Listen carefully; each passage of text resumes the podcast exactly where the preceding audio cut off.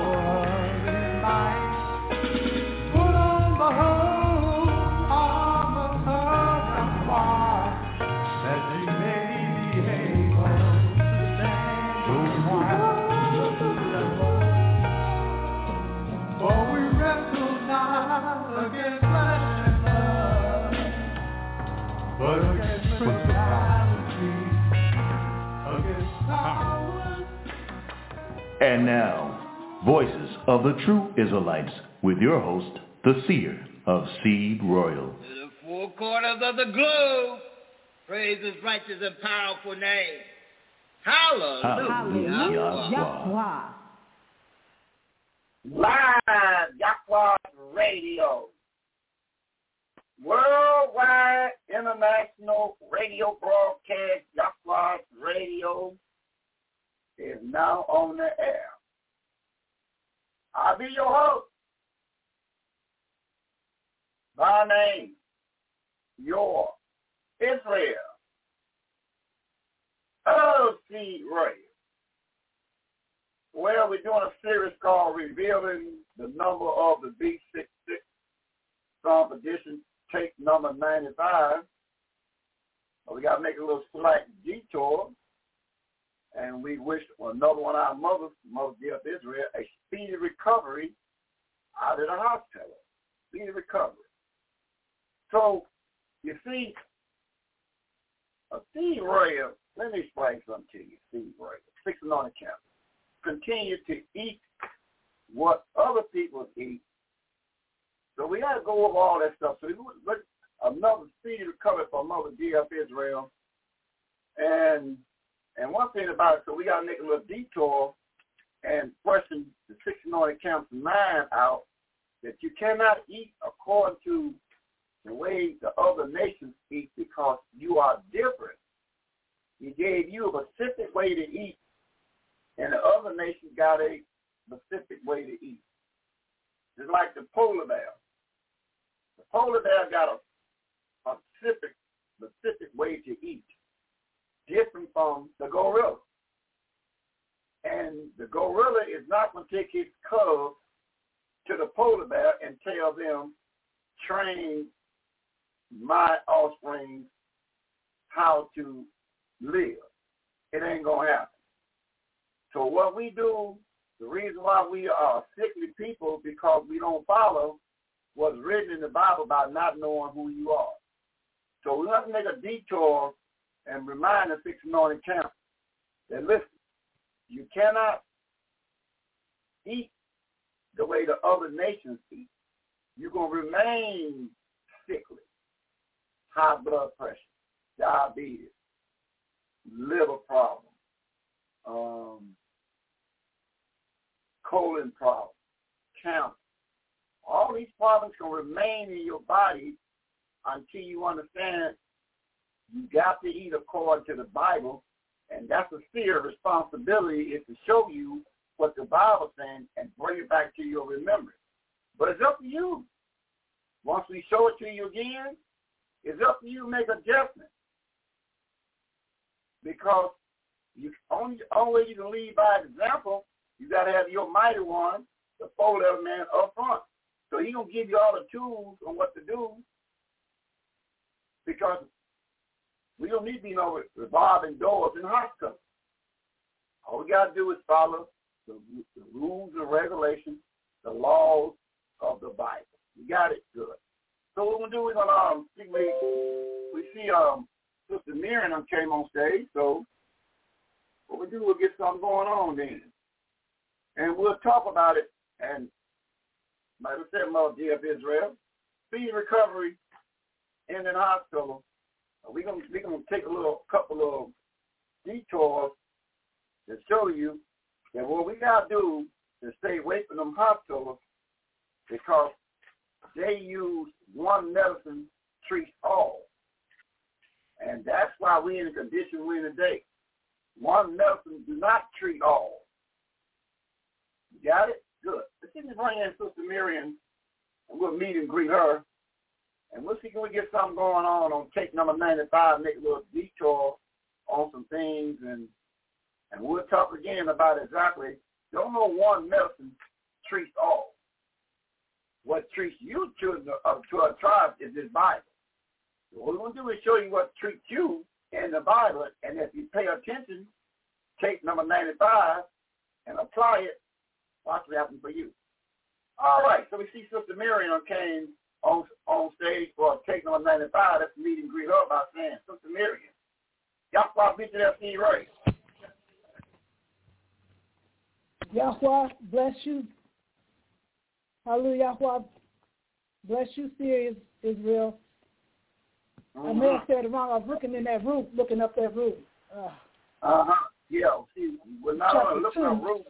You got to hold, hold on a minute. Hold on. Hold on. Not only look it up roof, you got to take a pen, and you know how you give yourself a note the way I'm going to show.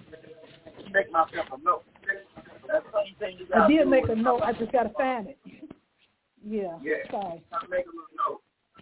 And uh, Mhm. and don't cut and don't cut the shit off. If you cut off the salt, and so wait till you take a deep breath. And once you pause, you don't know how things will go flow.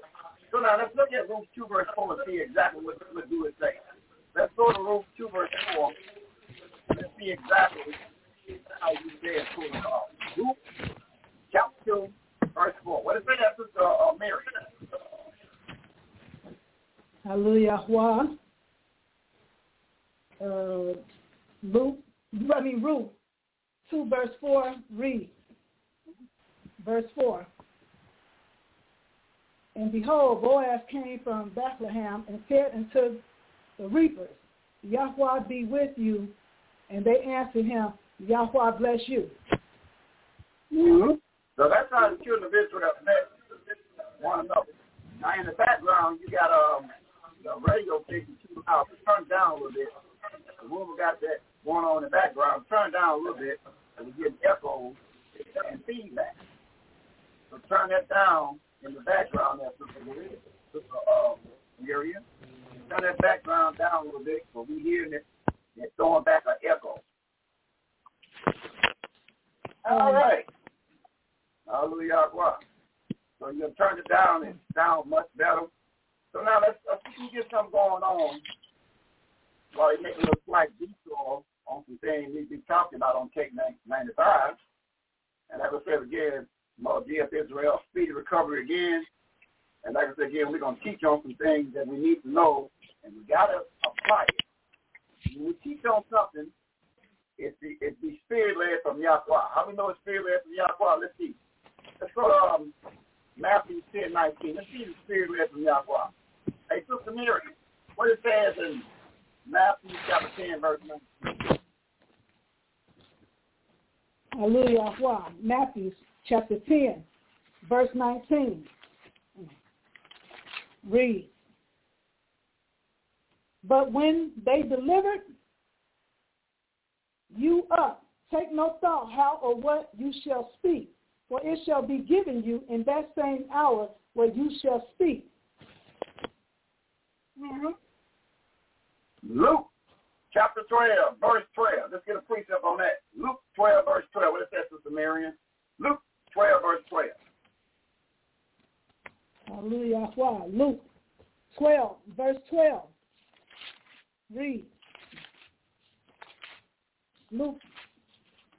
12, verse 12 reads, For the Holy Spirit you in the same hour what you ought to say. But in this case, make a note of the righteous spirit in this case. The righteous spirit shall teach you what you ought to say. In this case, the Bible got double meaning, but in that case, in Luke 12, 12, it's talking about the righteous spirit. So when you read mm, Luke 12, 12, the righteous spirit shall teach you in that same hour what you ought to say. That's how you read Luke 12, 12 there, Sister Miriam. The righteous spirit shall teach you what you ought to say. And I believe that, Sister Miriam. So we're going to open up in Daniel chapter 2, and we'll look at verse 19, and we'll read till we get our point. Going to Daniel chapter 2, verse 19. Let's read some of this good stuff in Daniel chapter 2. Always give yourself a chance to write down the scriptures. Got plenty of time. So write down the scripture first, then be able to look at the scriptures and go to it. Going to Daniel chapter 2 and pick up verse 19, Sister Miriam. Let's see what we're working with. Daniel chapter 2, verse 19. We're going to read till we get our point. Come on. Hallelujah. Daniel chapter 2, verse 19 reads, Then was the secret revealed unto Daniel in a night vision. Then Daniel blessed the Yahweh of heaven. Uh-huh. Yeah, keep reading till we get our point. Just keep reading. So we see now that the, it was given to Daniel in the night vision. And once he understood this thing, it was given to him, then immediately what he done, he blessed Yahweh for revealing it to, to him. And what happened next? Let's read a little bit more. And what happened next? Keep reading verse 20. Keep reading down. Come on. Daniel chapter 2, verse 20 reads, Daniel answered and said, Blessed be the name of Yahweh forever and ever, for wisdom and might are his. 21. Yeah, keep reading. And he changed, and he changed the times and the seasons. He removed kings and set up, up kings. He giveth wisdom unto the wise and knowledge to them that know understanding. 22. He revealeth the deep and secret things. He knoweth what is in the darkness, and the light dwelleth with him. 23. I thank thee and praise thee, O you Yahweh of my fathers, who has given me wisdom, might, and has made known unto me now what we desire of thee. For you have now made known unto us the king's matter. 24. Therefore Daniel went in unto Arioch when the king had ordained to destroy the wise men of Babylon. He went and said thus unto him, Destroy not the wise men of Babylon. Bring me in before the king, and I will show unto the king the interpretation. 25. Then Arioch brought in Daniel before the king in haste, and said thus unto him, I have found a man of the captive, captives of Yad by Judah that will make known unto the king's interpretation. 26. The king answered and said to Daniel, whose name was Belteshazzar, art you able to make known unto me the dream which I have seen and the interpretation thereof? 27. Daniel answered in the presence of the king and said, The secret which the king hath demanded cannot the wise men, the astrologers, the magicians, the soothsayers show unto the king. 28. But there is a Yahweh in heaven that revealeth secrets and maketh known to the king Nebuchadnezzar what shall be in the latter days. Thy dreams and thy visions, of thy head upon thy bed are these. Excellent. Right there. Excellent. Excellent. So now we're seeing the wise men of this world, Sister Miriam. They're not going to be able to break this Bible down. That's why the wise men of this world, all over the world, if listen to the six anointed camps of voice them the Israelites.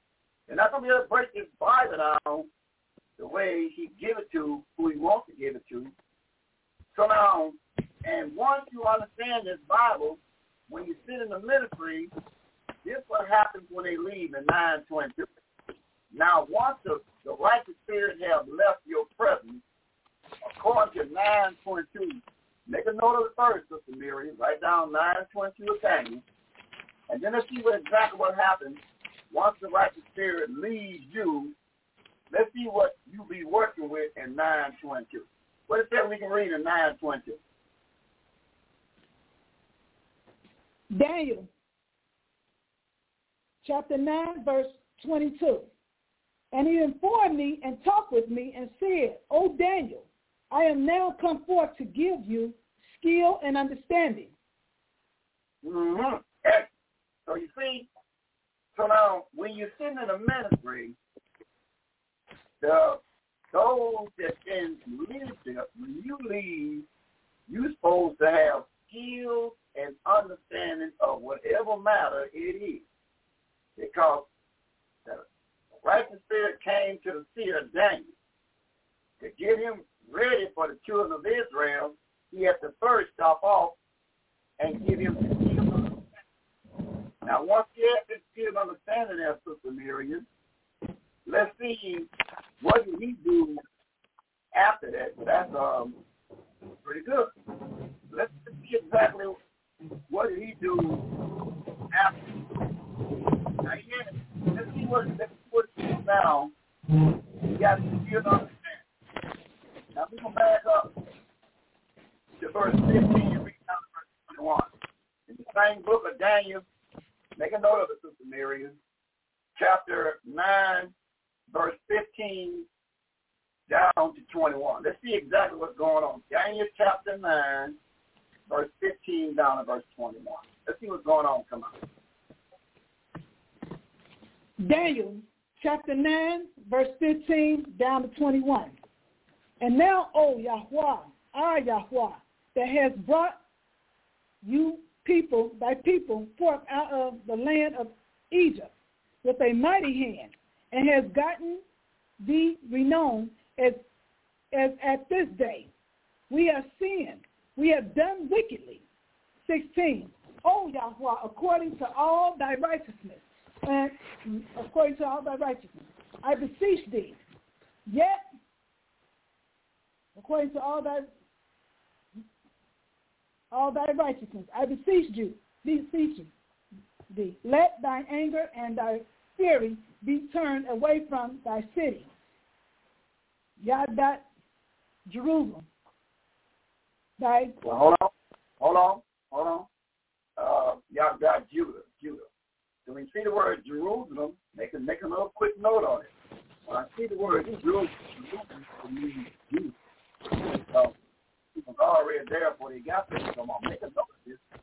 So now, for me to have this skill understanding, I got this red word called now city Jerusalem. You going in and out. Judah. Thou city Judah. Mm. So now, so now we we we on point now. You you on you on something now, Sister Miriam. We got plenty of time. A message gonna come out of this for here. So now we just going through the flow.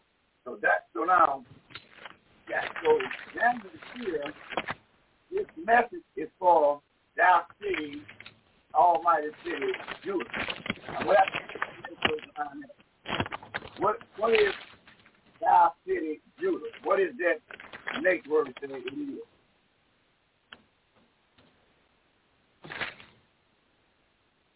You Can you repeat that? Yeah. You still in verse 16. So thou city Judah is what? Keep reading what it says. It's going to tell you the definition of thou city Judah with the next three words. It's going to tell you the definition of Judah. Go ahead. Because for our sin, Thou city Judah, Judah, go ahead. Okay, What is so it? It's going to give you the definition of thou city Judah by reading the next three words. so where am I reading? You read where you left off on. You read in Daniel chapter 9, verse 6. Okay, it Judah, verse um, 6.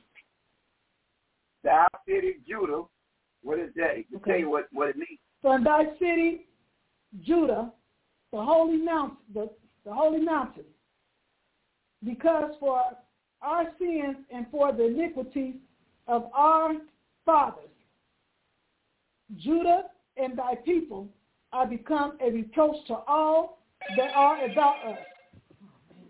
Not good. Hold that for a minute. Let me let me expound on that while you taking a deep breath. Take a deep breath there, Sister Miriam. Now he says, um, he says now, thou city Judah, thou righteous mountain. So Judah was built in a mountain. It's not where the conflict's going on right now. See, that's down there. That's in the hole down there. See, the city of Judah is in mountains. It's in mountain range. Matter of fact, the city was carved out of a, a high mountain. It was not. It was not carved down on a low level where you look down at. See, the children of Israel, Judah and Benjamin and Dan, they were uh, rich nations. But when they got to where they got to get to in their land, they carved out mountains and made the city that Judah, Benjamin, Levi, and Simeon. The temple was built on a high mountain. And in that high mountain, they carved out that temple. They carved out houses in there. So when you go into Judah, you got to walk up the steps. You got to walk up because the temple was built up, up, up. Now you go to the area they call, you got to go down, down, down. In that Wailing Wall, you got to go down, down, down. So if you understand the Bible, Yahweh city, Judah, was carved out of a mountain, a high mountain. See? That's why we know what we need to know, because we can read his Bible, but he gave it to us to pass it on to the six anointed camp. Now, we found out that thou city, Judah, thou righteous mountain, mountain, not no lower level, 36 acres of granite rock. It's up, up and away. Good. Let's read verse 17 on verse 21 now. We got plenty of time to take a deep breath there, sisters. A Miriam, and take the time and, and deliver your part. Verse 17 on verse 21. Come on.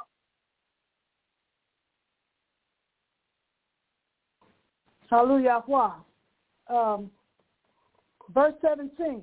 Now therefore, O Yahweh, hear the prayer of thy servant and his supplication, his supplication, and cause thy face to shine upon your sanctuary that is desolate for the Yahweh's sake.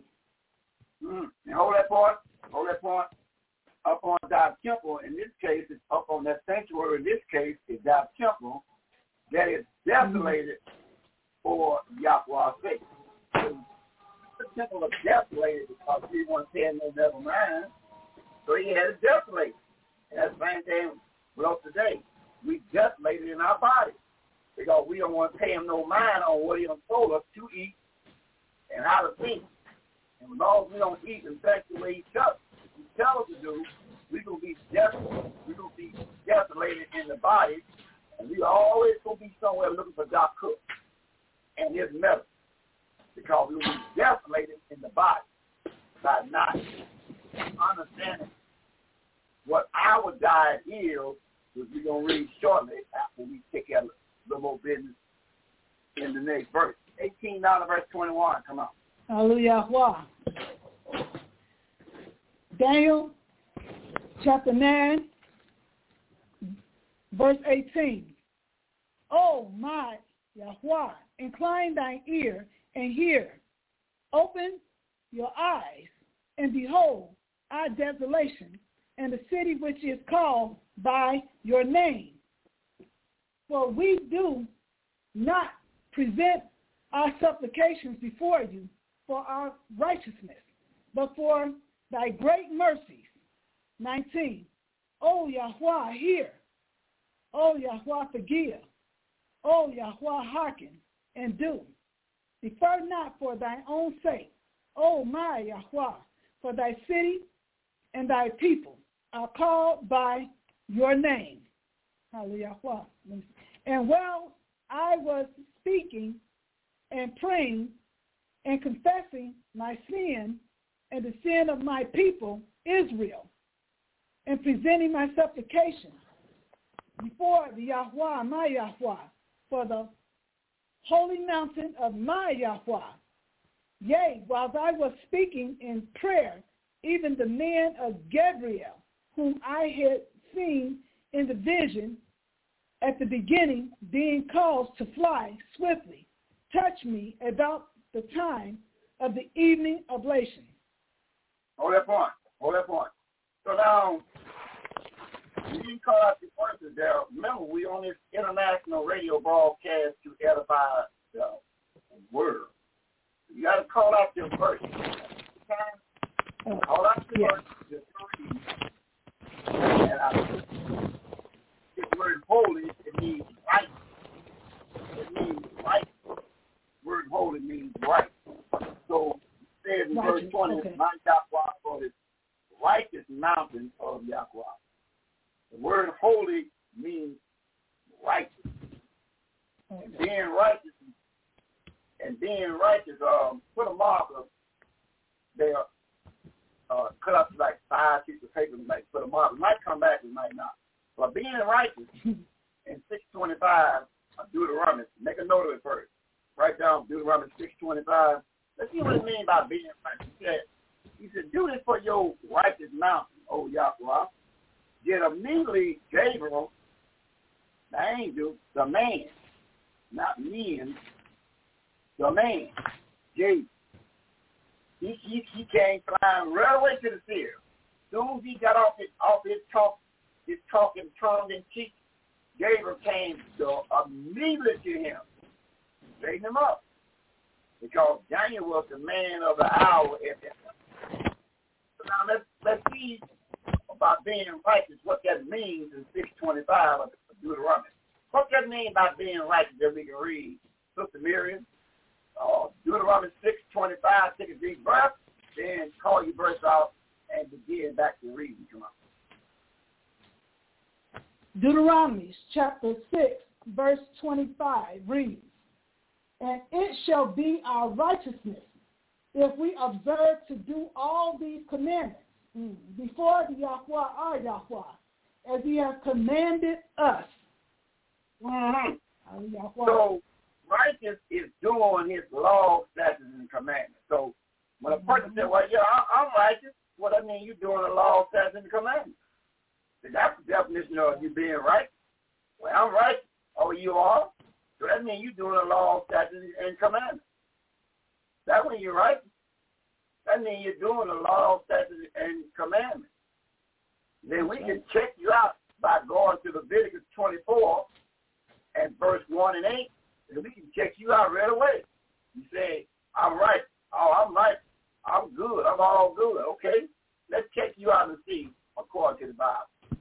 Let's see if you're righteous in Leviticus 24, verse 1 and 8. Let's see what say uh, Sister Miriam in 24, verse 1 and 8. Leviticus chapter 24, verse 1 and 8.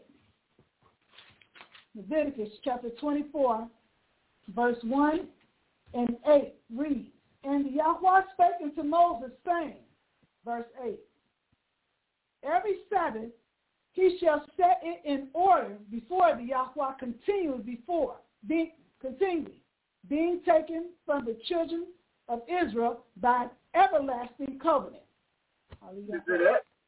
So now, so now you know the definition of being righteous That means every Sabbath you springboard your life from the Sabbath day. Now that's a sign of being right. Sometimes they might say, "Well, I'm good. I'm I'm good. I'm all good." Oh, you are you really? Now let's check out about when they tell you, "Well, I'm all good."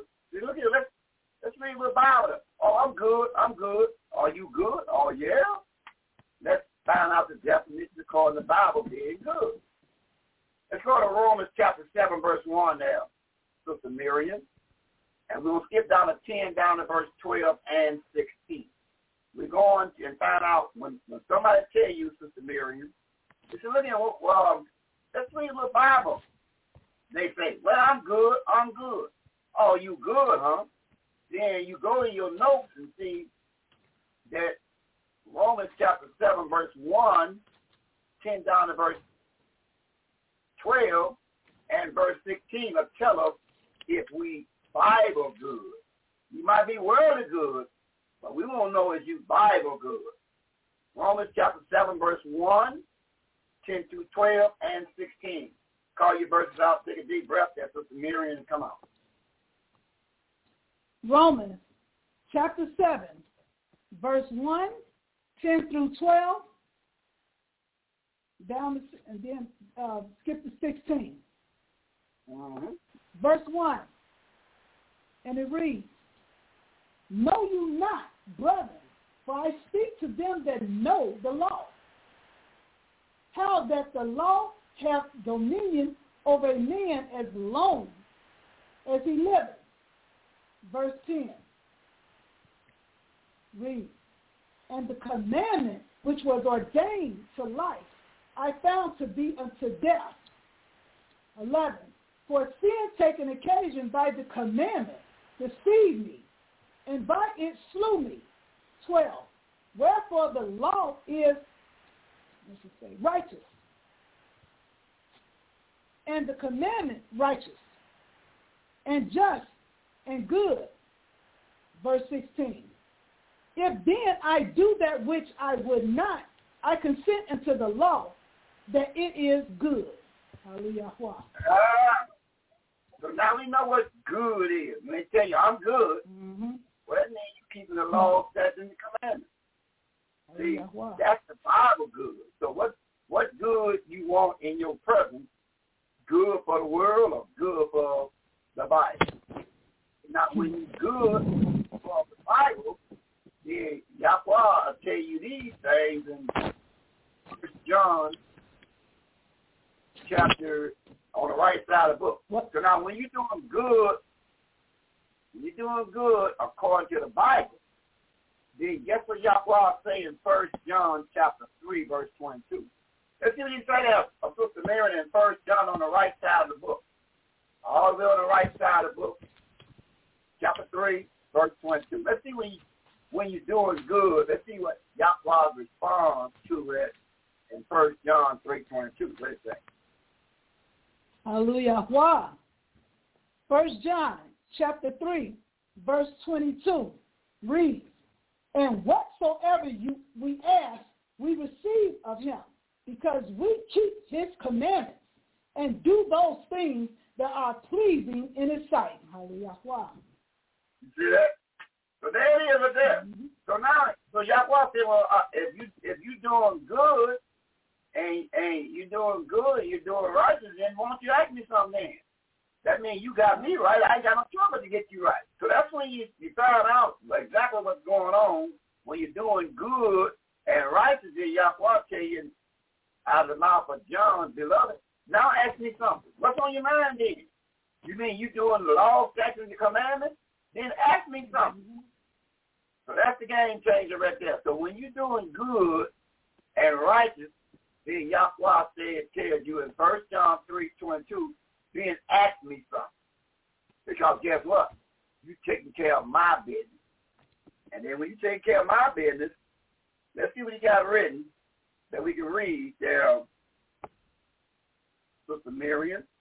We go on to the book called Exodus, out of the first five books called the Heavenly Tablets. Let's find out what Yahweh said he'll do when you know you doing what he got written. Let's see what he got written that we can read. We're going to Exodus 23, verse 24 and 25. Let's see what it says in Exodus. Write it down. Chapter 23, verse 24 and 25. What did it say there, Sister? Hallelujah. Wow.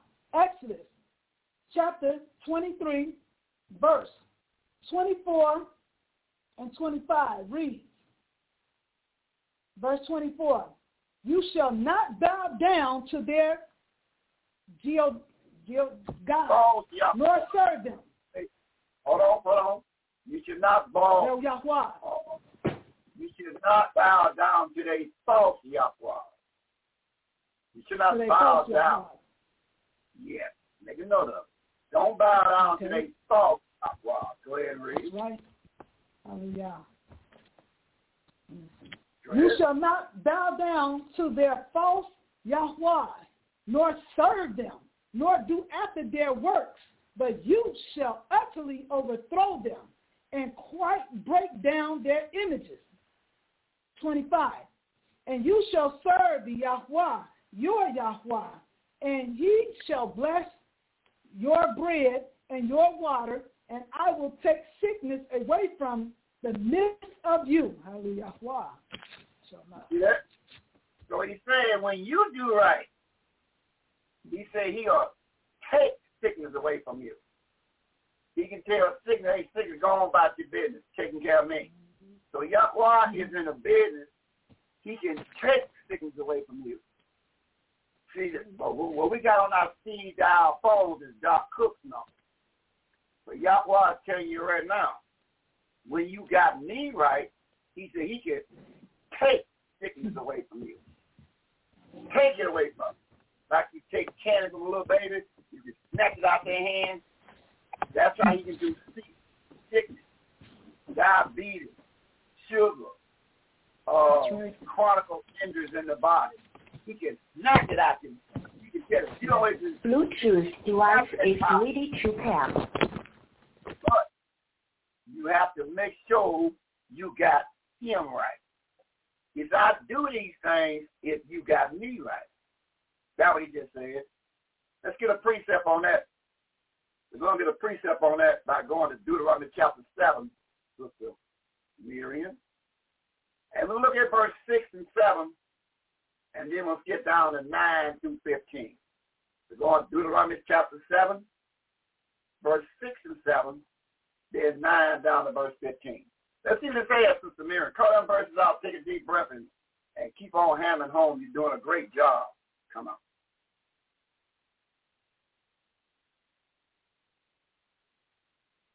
Sister Miriam? Hallelujah. Mm-hmm. Deuteronomy chapter 7, verse 6 through 7. And then skip down to verse 9 through 15.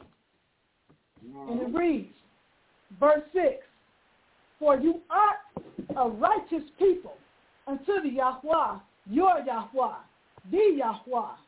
Thy Yahweh has chosen you to be a special people unto himself above all people that are upon the face of the earth. Verse 7. Yahweh did not set his love upon you, nor choose you, because you were more in number than any people, for you were the fewest of all people. Verse 9.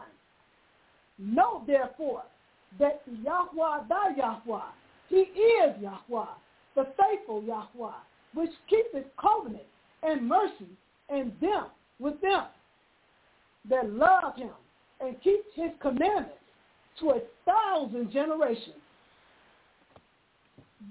Verse 11, 10. And repayeth them that hate him to their face to destroy them. He will not be slack to him that hateth him. He will repay him to his face. 11. You shall therefore keep the commandments and the statutes and the judgments which I command you this day to do them. Verse 12. Wherefore it shall come to pass if you hearken to these judgments and keep and do them, that Yahweh thy Yahweh shall keep unto you the covenant and the mercy which you swear unto your fathers. 13. And he will love you and bless you and multiply you. He will also bless the fruit of thy womb and the fruit of thy land, the corn and the wine and thine oil, the increase of thine kind, and the flocks of thine sheep, thy sheep, and the land which he sware unto your fathers to give you. Verse 14. You shall be blessed above all people. There shall not be male or female barren among you, or among your cattle. 15.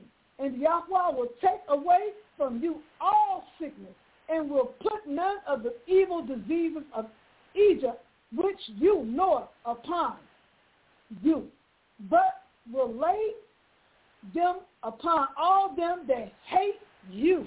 Ooh, hallelujah. Wow, powerful. Mm-hmm. So he let you know that if you got problems and Yahweh say he is solution man, but he give you the option, if you got me right, this thing kick in. But if you carry on me and all over the place, and when these things hit you, understand because he already saying you ain't got me right. You got me right by talking, but you got to get me right by doing. That's what he's saying. You can't talk a good game with me. You got to do a good game with me. After I get a precept on that, and, we, and we're going to bring Daughter Yahweh. She don't came on stage, so we're going to bring Daughter Yahweh in. We have a system on the night take 95. So we're going to precept on that, Sister Miriam. We go on to 213 of Romans, get a precept on that. See, I understand one thing. You're doing Yahweh's business, you got cannot be a, just a talker alone. You got to be a Romans 213. What is that, Sister Miriam, in Romans 213? Hallelujah. Romans chapter 2, verse 13. And it reads, For not the hearers of the law are just before Yahweh, but the doers of the law shall be justified. Hallelujah. You say you can hear, you can hear, you can hear six nights a week, seven days a week. He said that's a good thing.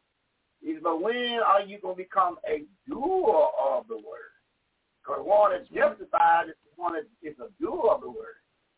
You told you plainly, I take the sickness away from you. As a matter of fact, um, you need one more precept on that in Titus 1 verse 2. Look at Titus 1 verse 2 there. Let me show you when, when Yahweh tell you what he can do, and he'll tell you some good stuff here in Titus 1 verse 2. This is what he says, Sister Miriam.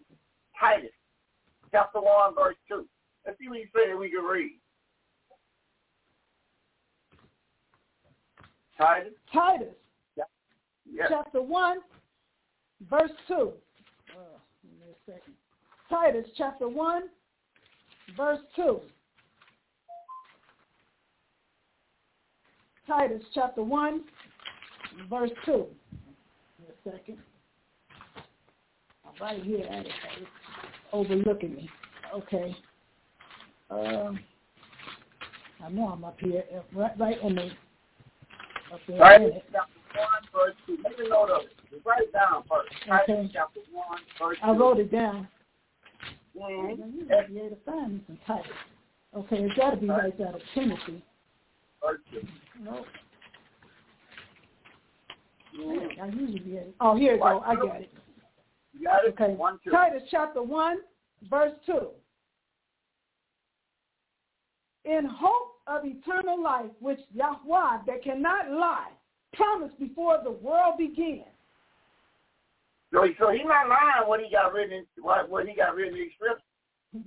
He lets you know if you're about his business, what he gonna do. But if you carry on his business, he let you know what he ain't gonna do. Cause one day you might need this man. And this man right here, he got to say real good.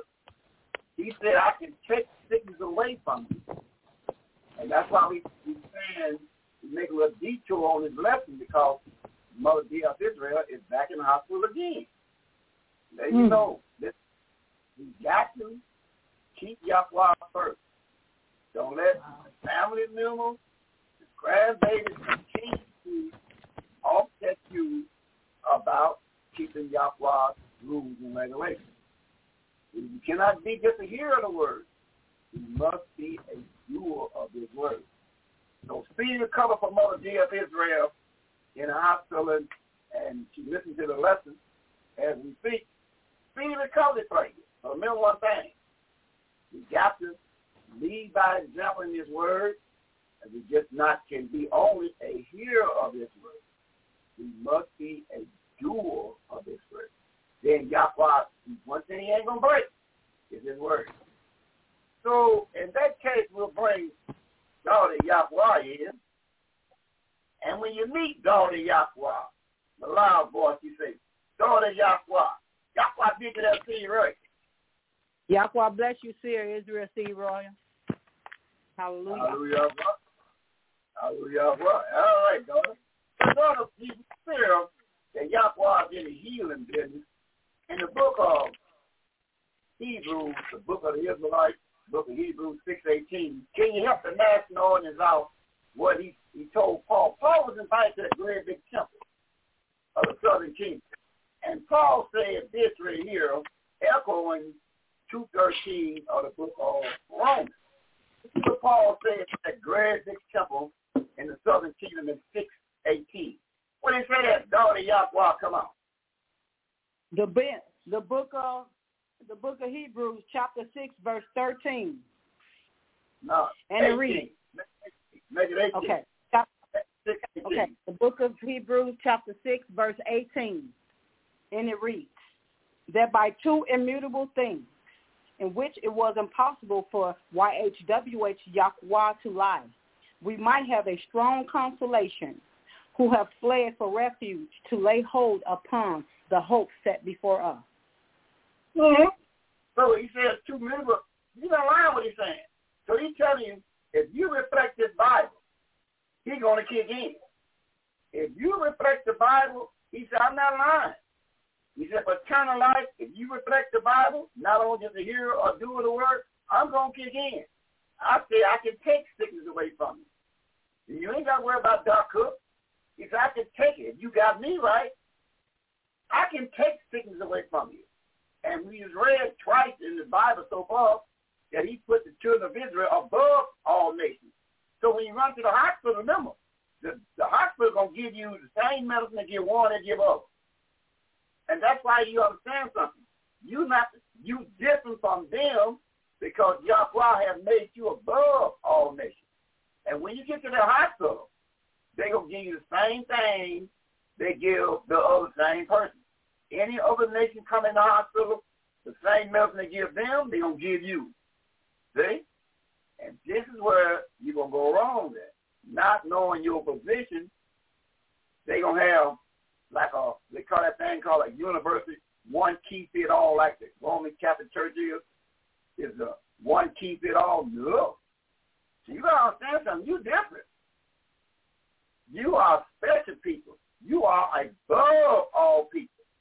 That means what you eat is totally different from the other nations eat. As long as your diet reflects back what they eat, you're going to remain in the hospital. You're going to remain with diabetes, cancer, sugar, all type of high blood pressure because you're not eating the diet that Yahweh gave you. So we're going to make a detour and take care if you do what Yahweh tell you to do, then watch the results. Let's go to uh, the Yahweh. Let's look at the ninth chapter, 1, 2, and 3. Now, Yahweh, he was coming to a place. He was coming to a place we can read in Matthew chapter 9. Let's see what's going on, daughter Yahweh, 9, 1, 2, and 3. What's going on we can read? Matthew 9, 1, 2, 3, come on. The book of Matthew, chapter 9, verses 1, 2, and 3. Verse 1 reads, And he entered into a ship and passed over and came into his own city. Verse 2. And behold, they brought to him a man sick of palsy, lying on a bed. And YHWH, the son of YHWH, the father, seeing their face, said unto the sick of the palsy, Son, be of good cheer. Thy sins be forgiven thee. Verse Mm. 3. And behold, certain of the scribes said within themselves, This man blasphemeth. You see that? But but they didn't say it out their mouth. They said, see, Yahweh read your mind. He already knew your mind. Had them say something. He said a certain Pharisee heard them say in their mind. You know how you be thinking about something in your mind and it don't come out your mind mouth. But Yahweh can read your whole, whole mind. Don't come Yeah, they say mouth. he told them Everything. That's right. Everything. That's the point we make. It. See, Yahweh sees where you think he do see that. That's the point we make it. So he know when you're doing what you're supposed to do with him because you got past those fear.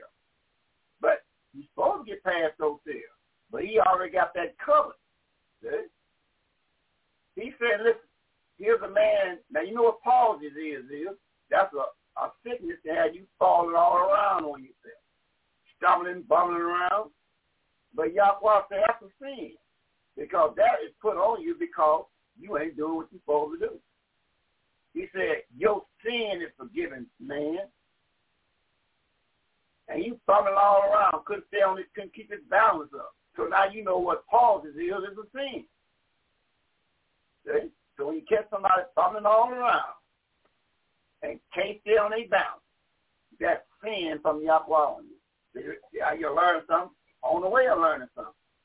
See, you get Yahweh right. We read earlier, he can take sickness away from you. That's our hero. And that's, that's the man you want to be with you in your hour of need. But you don't tell you plainly what you got to do. So, so in that case, daughter Yahweh, we want to go back and look at um a king. We're going to go back and look at a king.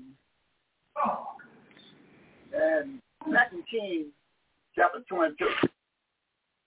We're going to look at Second Kings chapter 22 there, daughter Yahweh. And we'll look at verse 2, and we'll get down to 9 through 11. Let's see what's going on in Second Kings chapter 2, verse 22. Verse, no, Second Kings 22, verse 2, 9 through 11. Let's see what it. Second Kings 22, verse 2. Get down to 9 through 11. Daughter Yahweh, come on. Hold on. Second Kings chapter 22, verses, say that again. 2, then skip down to 9 through 11. 22, 2, 9 through 11. Okay.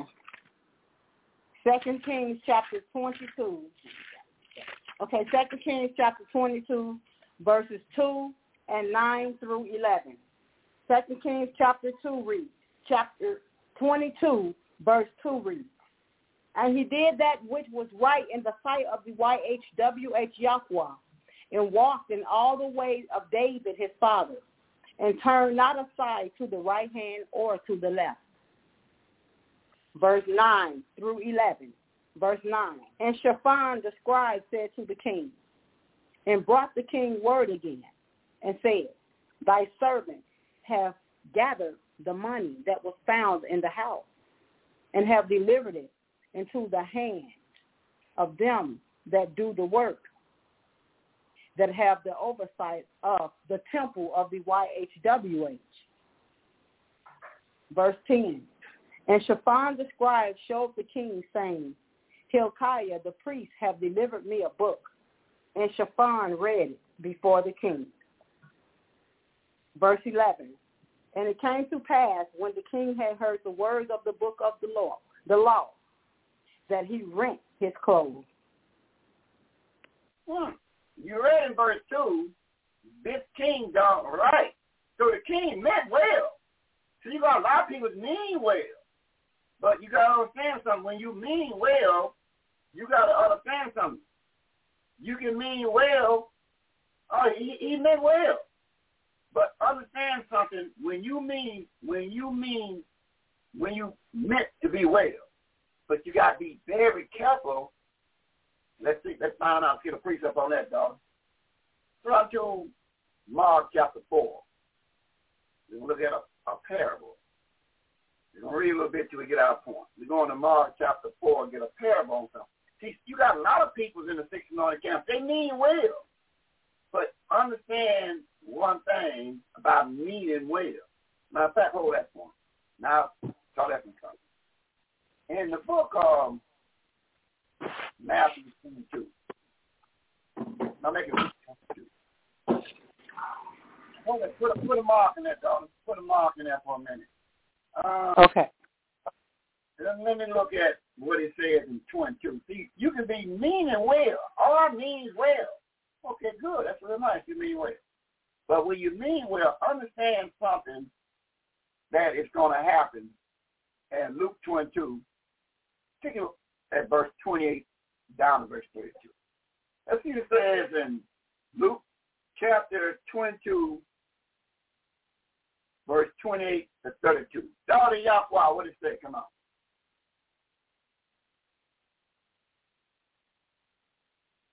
Luke chapter 22, verse 28 down to verse 32. Daughter Yahweh, come on. What's on the mic, uh, WCC? Luke chapter 22. Luke chapter 22, verses 28 to 32. Verse 28 reads, You are they which have continued with me in my temptation.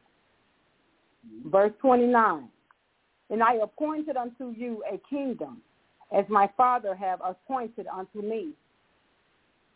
Verse 30, That you may eat and drink at my table in my kingdom, and sit on thrones, judging the twelve tribes of Israel. Verse 31. And the YHWH Yahweh said, Simon, Simon, behold, Satan have desired to have you, that he may sift you as wheat. Verse 32. But I have prayed for you, that thy faith fail not. And when thou art converted, strengthen thy brethren. Yeah. So, so you see, he said, now, Simon, Simon, you know, uh, you are rose up to be the chief figure of nation of Israel. And guess what? When you when you get in that arena, guess who in that arena waiting on you? Satan the devil. He said, but he said, all I have to do is, is inform you what to do. I can't do no more and show you what this book's saying. So we can show you what this book's saying, but it's up to you apply it at the time appointed. See? You got to apply the time, because remember, the closer you come to Yahweh, here they come. And who is going to be coming? The those on the left side. They're going to come to distract you, and that's how Satan, he works through your closest one to you. That's the one going to come to distract you from Yahweh's business. He said, I pray you stand tall now, uh, chief speaker nation of Israel. Now here go your parable, and he said, now once you get on your feet now, just don't take it and put it up on the bed. Go help somebody else out. That's why we call this broadcast, not to help ourselves, but to hear ourselves talk. No, we come help the six anointed camps to get them prepared to help somebody else. That's how you're going to really receive your blessings when you help somebody else. So here we use a parable, uh, daughter Yahweh. We use a parable in Mark chapter 4, verse 13 down to verse 20. Let's see if we handle this. Let's see if we hear some of this good stuff in Mark chapter 4, verse 13 down to verse 20. What is that, daughter Yahweh? Come on. Okay, Mark chapter 4, verse 13 to 20. Mark chapter 4, verse 13 reads, And he said unto them, Know ye not this parable? And how then will you know all parables? Verse 14. The sower soweth the word. Verse 15. And these are they by the wayside, where the word is sown. But when they have heard, Satan cometh immediately and take away the word that was sown in their mind. Verse 16. And these are they likewise which are sown on stony ground, who, when they have heard the word, immediately receive it with gladness. Verse 17. And have no root in themselves, and so endure but for a time. Afterward, when affliction or persecution arises for the word's sake, immediately they are offended. Verse 18. These are they which are sown among thorns, such as hear the word. Verse 19. And the cares of this world and the deceitfulness of riches and the lust of other things entering in choke the word and it becometh unfruitful. Verse 20. And these are they which are sown on good ground, such as hear the word and receive it and bring forth fruit. Psalm 30 fold, Psalm 60, and Psalm and 100. Mm-hmm. That, that, that, that, that, that's tall talking and tall reading. That's good stuff there. So you got to watch everybody on the page of the book. Sometimes when you hear the word, but something something don't fit with you, you go through a transformation. You say, you know, and they tell you exactly what to look for. You know, something here, ooh, that's I, I love that. But you gotta hear all that good stuff. Then somebody will come immediately behind you. That's from the outside on the left side, maybe from close close to you, and snatch it right out your head.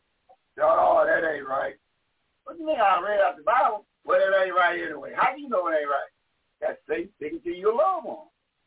So that's how it happens. That's why you got to be very careful where your company lies at. Because your company, if they're not within, they're without. And if that's the case, look what Yahweh says in Mark chapter 4, 9 through 11. That's all Yahweh.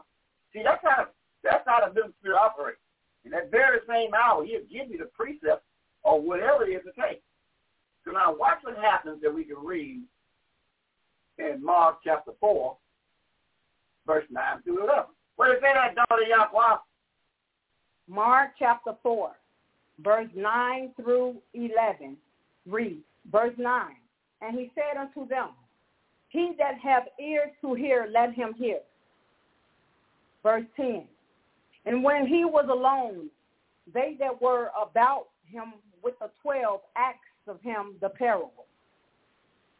Verse 11, And he saith unto them, Unto you it is given to know the mystery of the kingdom of YHWH the Father. But unto them that are without, all these things are done in parables.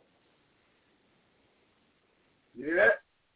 So you see, when you try to talk to somebody that's without, they're not bumping shoulders into the six anointed camp, and you try to explain the word to them, and they look at you astonished and you wonder why they can't catch on. You tell you why. Because they're without. Yeah. You, you without, you're not going to understand this. See, this morning camp wants you to understand this thing. Because you heard the word. You received the word. And when you take it back to your loved ones and they look at you astonished, and you be want to know why you astonished. You got your answer now. Right? Because if you're not bumping shoulders, you're not going to be able to keep up in this right here. That simple as that. I'm going to get a precept in 1 Corinthians chapter 5, verse 12 and 13. Here go the precept. 1 Corinthians 5, 12 and 13. Let's see the say, daughter Yahweh. Here go your precept. So sometimes you sit around with your loved ones. They ain't coming to class, and you try to show up special. Then you get frustrated. You just get frustrated. They ain't gonna, Yahweh's not gonna let them receive the word of Yahweh until they do the same thing you do. So I'm shoulders with anointed leadership, then Yahweh let that word set on them. Now we get a precept in 1 Corinthians chapter 5, verse 12 and 13. What is that, daughter Yahweh? First King, First Corinthians chapter 5, verse 12 and 13. Verse 12 reads, For what have I to do to judge them also that are without? Do not you judge them that are within? Verse 13. But them that are without, the YHWH Yahweh judges. Therefore, put away from among yourselves that wicked person. So, God and Yahweh, regardless of where the person is, close one to you, but according to Paul was raised from the womb, he said, those that's without, what kind of person are they according to the Bible? Wicked.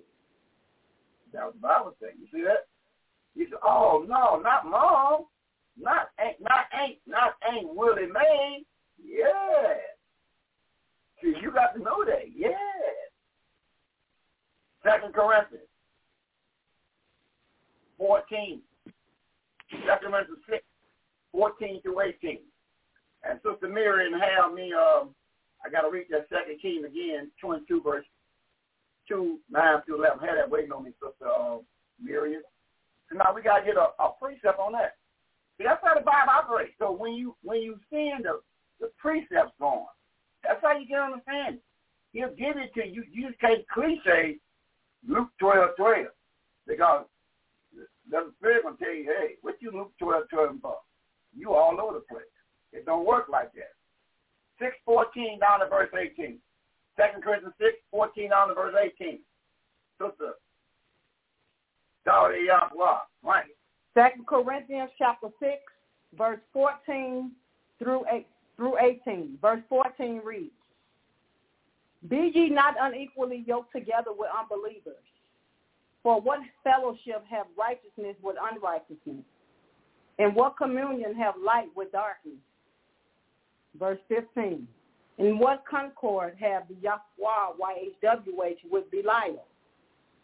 Or what part have he that believeth with, with an infidel? Verse 16. In what agreement have the temple of the YHWH Yahweh with idols?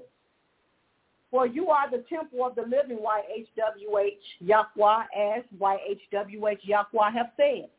I will deliver, I will dwell in them and walk in them, and I will be their YHWH Yahweh, and they shall be my people. Verse 17, Right. Wherefore, come out from among them and be ye separate from from the from them. Be ye separate, said the YHWH Yahweh, and touch not the unclean thing, and I will receive you. Verse 18, and will be a father unto you, and you shall be my sons and daughters, said the YHWH Yahweh Almighty. That? So, he, so he, he, he, it's up to you.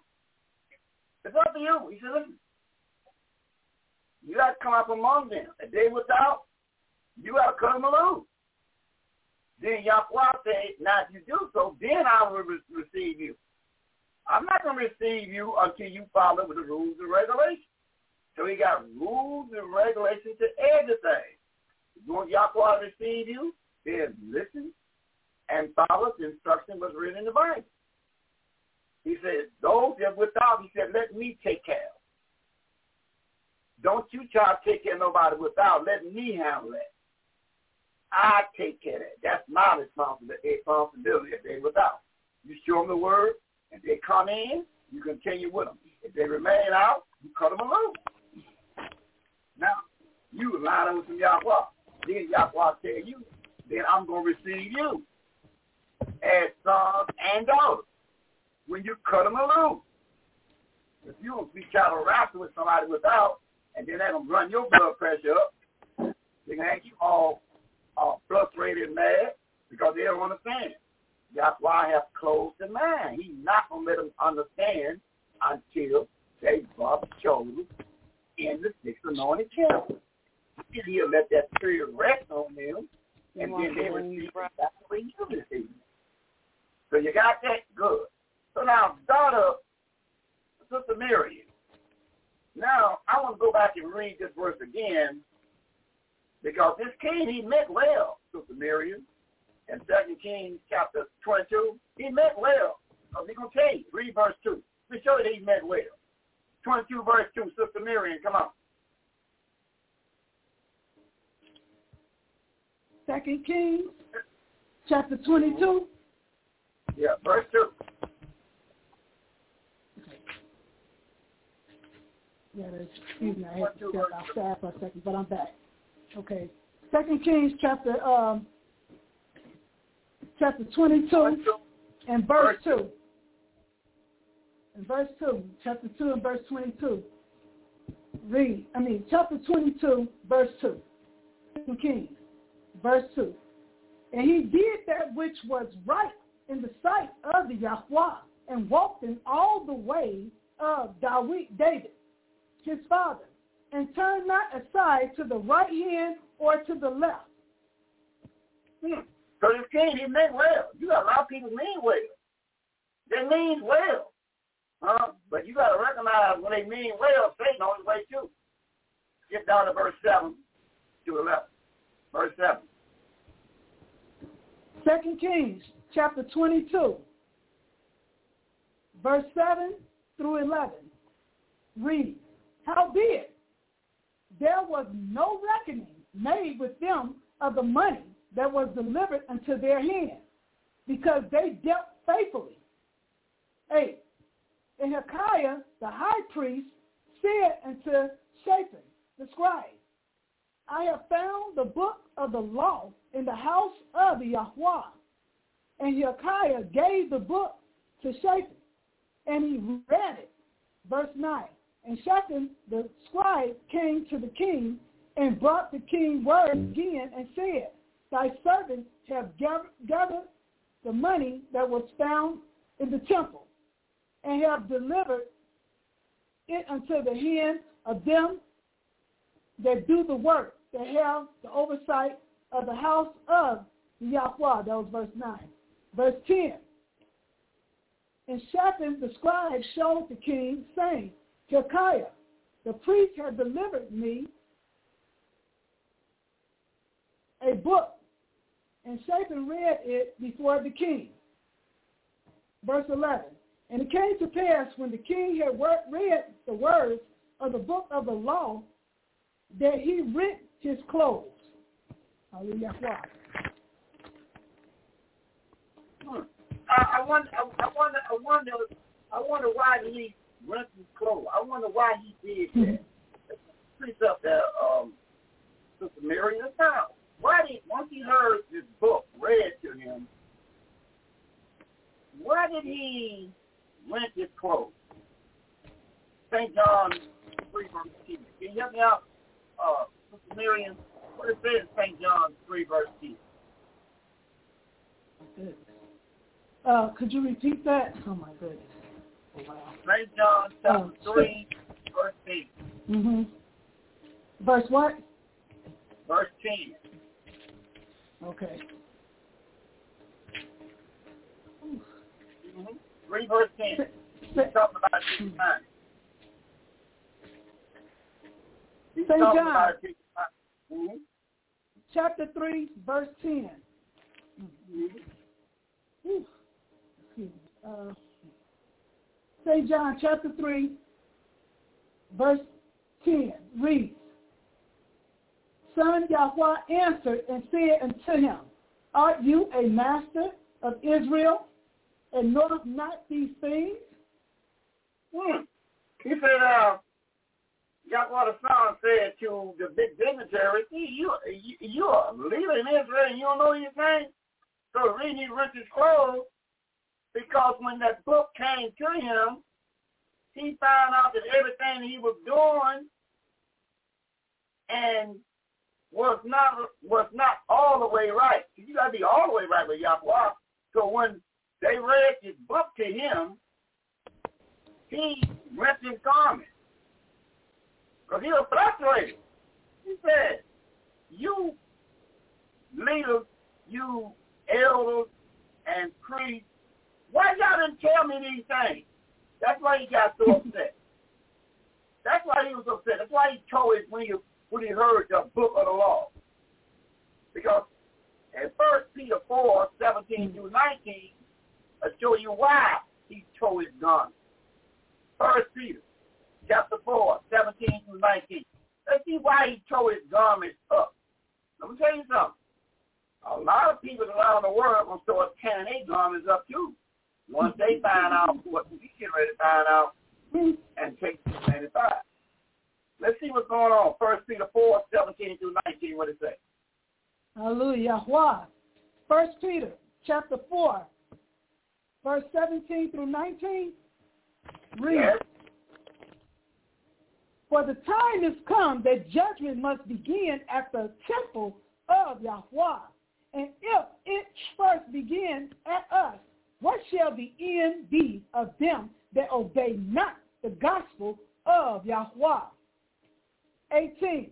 And if the righteous scarcely be saved, where shall the unrighteously and the sinner appear? Verse 19. Wherefore, let them that suffer according to the will of Yahweh commit the keeping of their souls to, to him in well-doing as unto a faithful creator. Hallelujah. Wow. Mm. Yeah, the gospel was the law, the book of the law. So once they read to him the book of the law, Sister Miriam, he rent his garment because he knows by him hearing what the Bible is actually saying, the first one Yahweh gonna hit in the mouth is, is him. He said the first one get the whooping is me. You mean you big dignitary, y'all ain't you didn't tell me that I was doing it halfway right. I got to do it all the way right. So the reason he Right. rented Right. garbage and said, you mean y'all is the leaders of the temple and you're not teaching me right? That's why he was Mhm. upset. But you ain't teaching me right. You got me doing everything contrary to the. I need good, and you got me all over the place. That's why he tore his gun. Because he know right then and there, Proverbs 8, 36 kick in, if you don't make a move quick. He said, he, what they read to him, the book of the law, they read to him Proverbs 8, 36. What it say in Proverbs 8, 36? Proverbs chapter 8. You said verse 36? Yeah, what it say? Okay. Proverbs chapter 8, verse verse 36. Read. Hallelujah. Why? He that sinneth against me wrongeth his own soul. All they that hate me love death. Show enough. Hallelujah. Why? So you see, so he found out that if he don't make a change, he loved death. Mhm. I didn't, I didn't know it was in this book. And you big dignitary never Yeah. told me what that's in the book. He said, maybe you mean well or not, but if you got to get this thing right, because Yahweh, he's king from the top, and he works his way down. That's why the king tore his gun. Let's get a precept in Romans chapter 6, verse 23. Yeah, Sister Miriam. See, see, when you sin against Yahweh, listen what he's saying in Romans. Now, Paul pulled that verse, and 623 says what? Hallelujah. Why? And it reads, Romans chapter 6, verse 23. For the wages of sin is death, but the gift of Yahweh is eternal life through that son Yahweh. Ah, said the price you gonna son pay-. The price you're going to pay is death. So when you hear the truth of a matter, and you continue down, well, this my loved one, this, this, this, that. He said, now the price is on the table is death. See, now, the now the price is on the table is death. Now give me a precept in 9, St. John 9, 41. Now listen good, it says 9, 41. It says you six on the count. St. John 9, 41.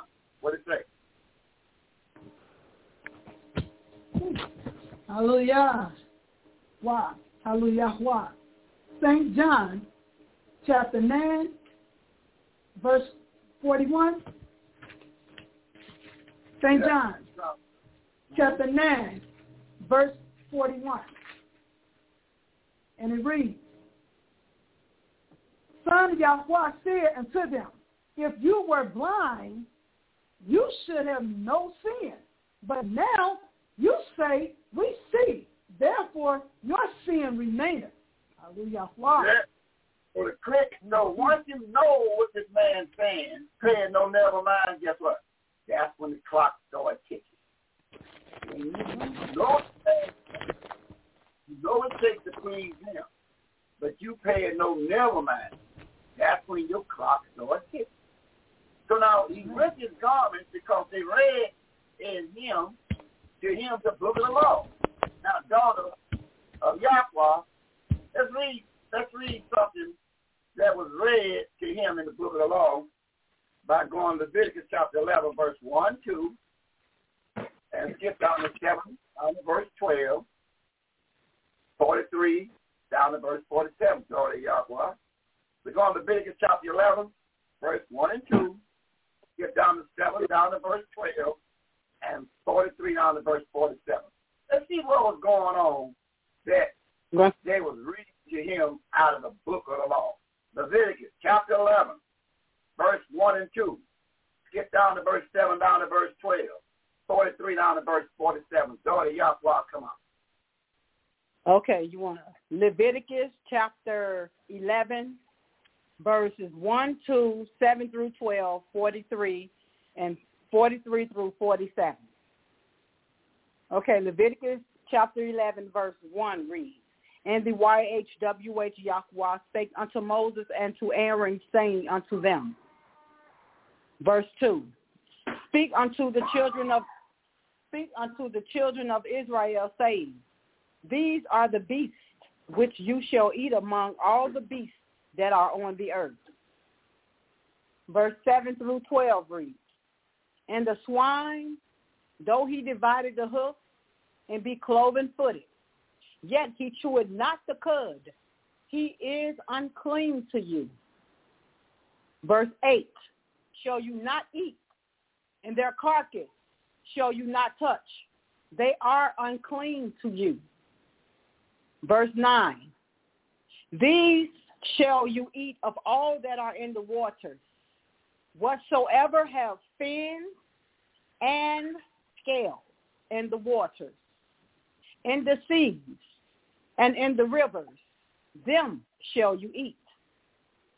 Verse 10, and all that have not fins and scales in the sea and in the rivers, of all that move in the waters, any living thing which is in the water, they shall be an abomination unto you.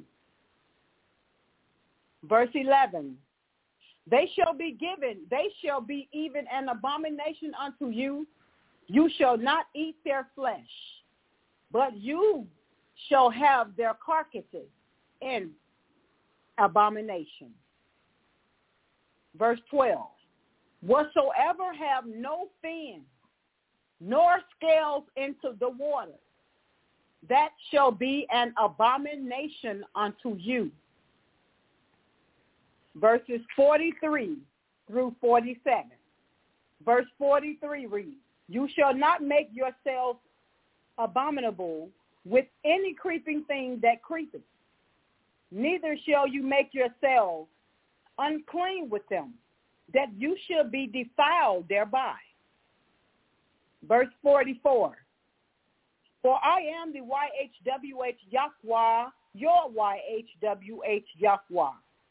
You shall therefore sanctify yourselves, and you shall be righteous. For I am righteous. Neither shall you defile yourselves with any manner of creeping thing that creepeth upon the earth. Verse 45. For I am the YHWH Yahweh that bringeth you up out of the land of Mizraim to be your YHWH Yahweh. You shall therefore be right, for I am righteous. Verse 46. This is the law of the beast and of the fowl and of every living creature that moveth in the water and of every creature that creepeth upon the earth. Verse 47, to make a difference between, the unclean and the clean, and between the beasts that may be eaten and the beasts that may not be eaten. Mm-hmm. So you have to know you got to make a difference of what you put in your mouth. Yeah, that preacher say, oh, every, every beast is good. Yeah, it is good. Every, every beast got a purpose, but not to be put in your mouth. Yeah, it hmm. got a purpose, Mr. preacher. Yeah, everything got a purpose, but not to put in your mouth. You got to know what to put in your mouth for the children of, children of Israel. You can't eat what the world eats because when you put that in your mouth, it causes you to have high blood pressure, sugar diabetes, cancer, all type of disease because you is going along with day flow. As long as your preacher pray over you eat it. But according to what we just said, no, not you children of Israel. You can't eat everything. You got to eat what I tell you to eat. You get a precept on that, dog. Go to Deuteronomy 14, verse 2 down to verse 10. You get a precept on that. Remember, when you precept your Bible and you got the second witness, that's in. They're going to bring, that's end of it. They're going to bring it back to Moses' attention again. Now, Moses get ready, get about ready to lay Moses down. So he's going to bring it back to Moses' attention, go back to the leadership and tell them again, Moses, and Deuteronomy 14, 2 down to verse 10. What did say that, daughter? Yahweh, what did he say? Deuteronomy chapter 14, verse 2 through 10.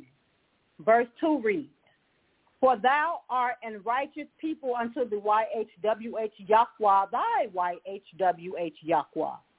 And the YHWH Yahweh have chosen you to be a peculiar people unto himself above all the nations that are upon the earth.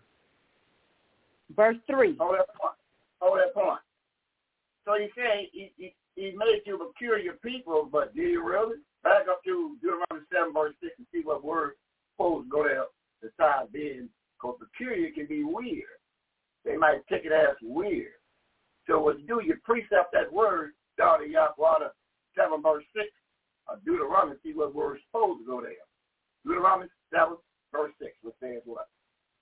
Deuteronomy chapter 7, verse 6 reads, For thou art an righteous people unto the YHWH Yahweh, thy YHWH Yahweh, the YHWH Yahweh, thy YHWH Yahweh, have chosen you to be a special people unto himself. Above all people. So that word peculiar means special. So he has chosen you to be a special people, and your position is above all the people. So if you're above all the people, what do the law says about that?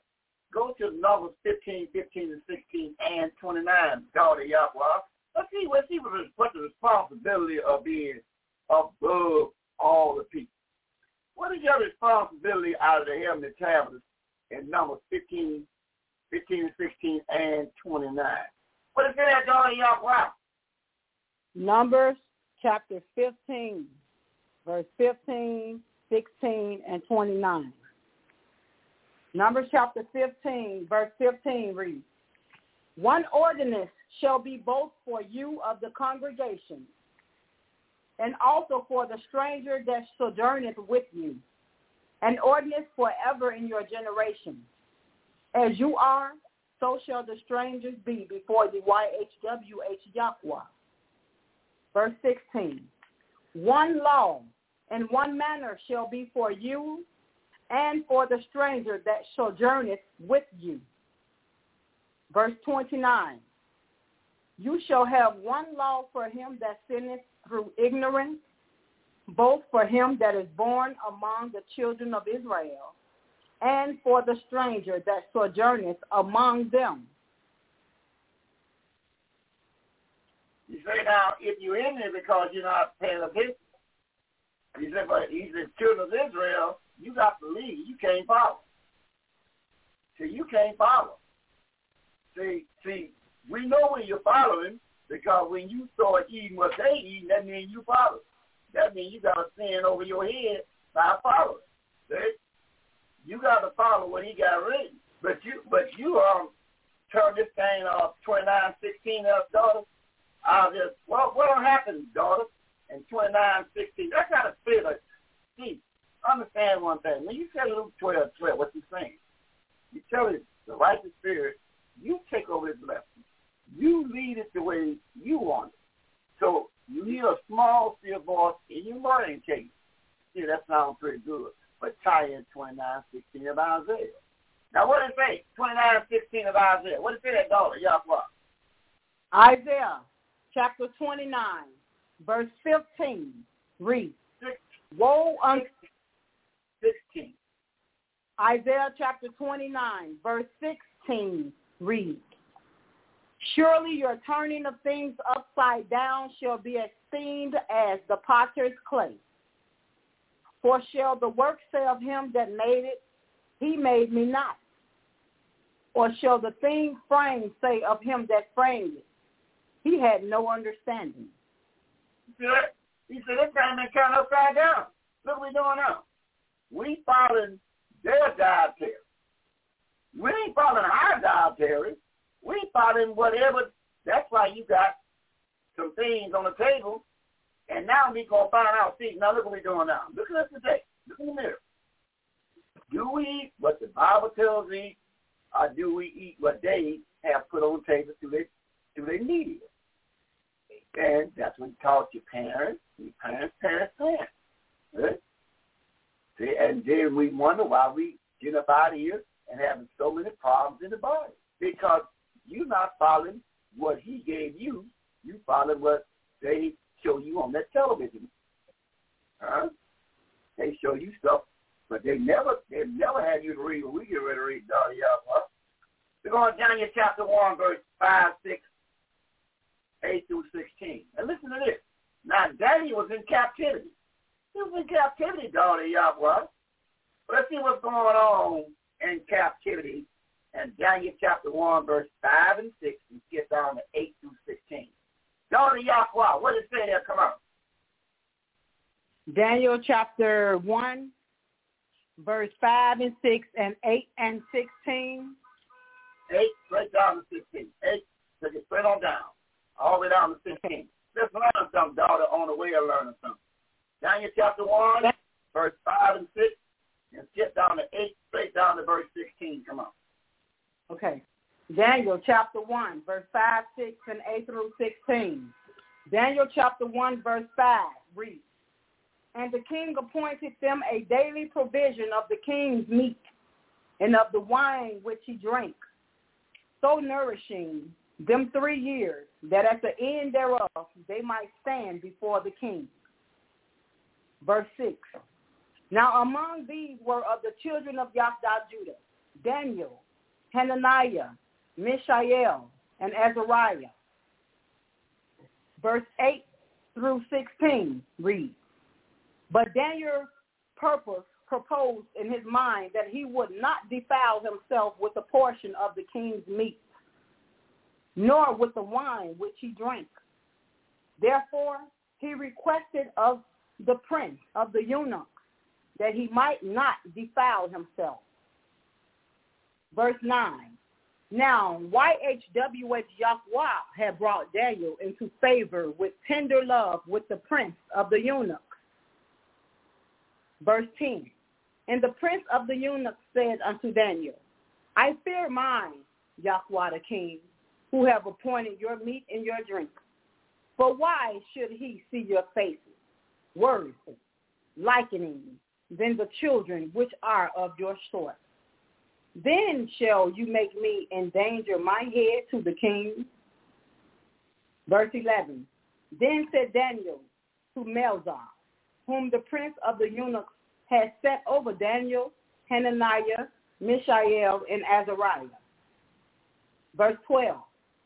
Prove thy servants ten days, and let them give us toast to eat, vegetables, and water to drink. Verse 13. Then let our countenance be looked upon before thee, and the countenance of the children that eat of the portion of the king's meat. And as thou seest, deal with thy servants. Verse 14.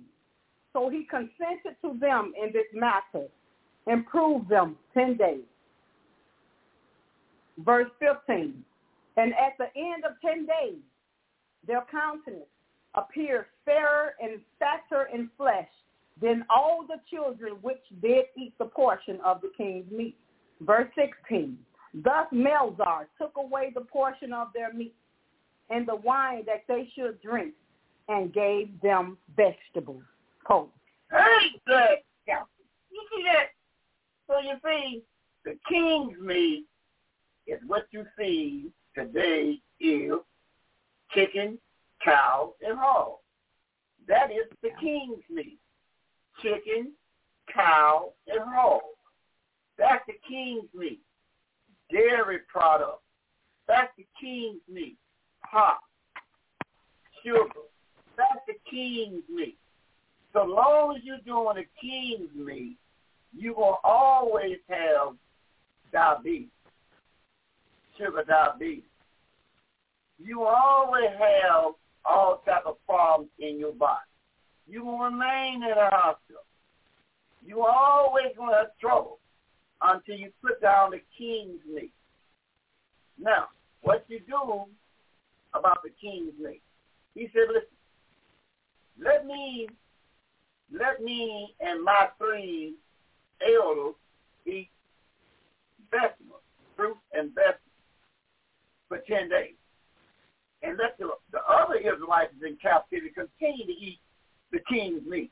Chicken, eat their cow, and eat their hog. And in 10 days, look at them and look at us. He's okay, I'll tell you what I'm to do, Daniel. You, you all right with me? You, you about faith in my eyes? I'll give, I'm to give you that test. You go and do what you got to do. You go and eat your fruits and vegetables for 10 days. And we gonna and the other rest them eat their chicken. It's like got chicken shacks on every corner. Or you got a you got hog uh, chops on every corner. And you got the pig, and you got the cow on even if it's center cut, center cut, center cut steak, big fat center cut steak. That's still cow. Chicken, cow, and hog is the king's meat. And dairy products, all that starchy macaroni and cheese, spaghetti, that's the king's meat. And that dairy product, drinking milk, that's the king's meat. He says, let us do, go to the tree and go to the ground for 10 days and look it up.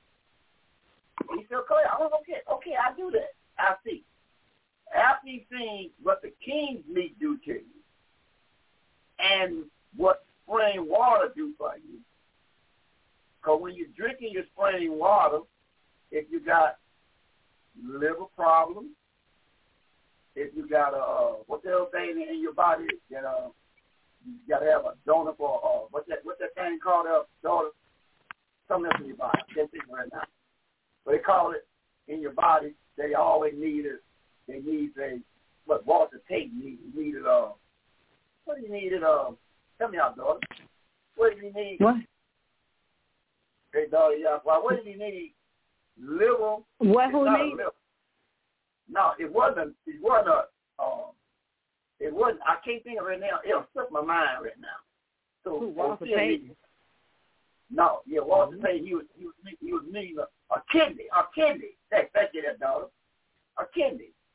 See, listen to me.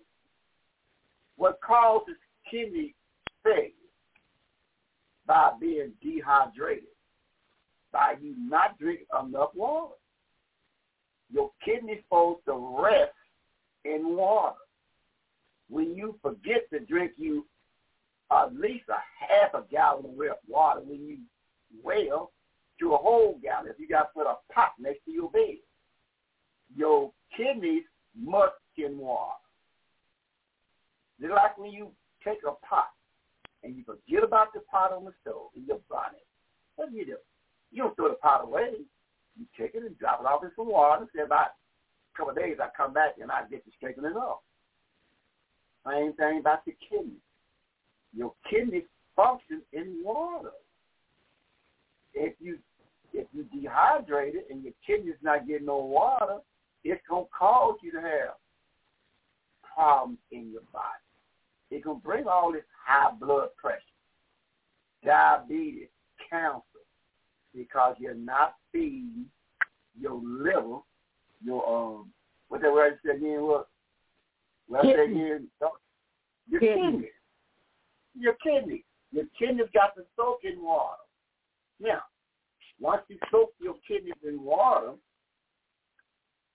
you give your kidneys a chance. Now, you gotta don't do no dairy products, and you gotta leave the king's meat. Your kidneys feed on the king's meat: chicken, cow, and hog. That makes your kidneys work against you. You want your kidneys to work for you? He said, try me for 10 days and watch. Now, once you understand that thing, now suppose you're sick, you're in the hospital, you got the doctor gonna tell you, oh, your kidneys are so bad, but you been having them. What the thing they they do? You come in in the hospital, they put what they call that thing in your daughter. Do you get they they they hook they put uh what they call the daughter? Help me out. So you come in. IV. The, the IV. IV. Yeah. So you come in, they so you come in for the IV in you. So you know what? So they know you're dehydrated. They already know that. They already know you're dehydrated. The first thing they do is hook you up and and put that IV in you, and all they're doing is putting water in you for your kidneys. Because you you dried up. You've been drinking coffee, pop, uh, all types of alcohol, you know. So you that's gonna cause you a problem. Your kidneys are down. And they put the IV in you, and then they all they're doing is pumping water into your kidneys. And that's probably tell you, especially when you, you know, your blood's gonna thicken when you don't have no water. It's gonna keep you at high blood pressure when you're not drinking at least a half a gallon of water to a gallon of water per day. It always, and then when you eat the king's meat, you always gonna be in the hospital. You always gonna be sick. And Doc Cook will continue to give you a prescription with some white pills in there. And he will never tell you that you are different from us. You can't eat what we eat. As long as you eat what we eat, I'm always gonna keep my pockets fat. But see, that's why when the king heard that, he ripped his clothes. Because you tell the leadership, why didn't you tell me this? And you will find out a little later on that leadership supposed to inform you about these things. We inform you now. To to remove the, the sickness in your body. This is what you got to do that we can leave. You got to limit the king's meat for 10 days just to get a start. Don't eat no chicken, don't eat no cow, and don't eat no hog for 10 days.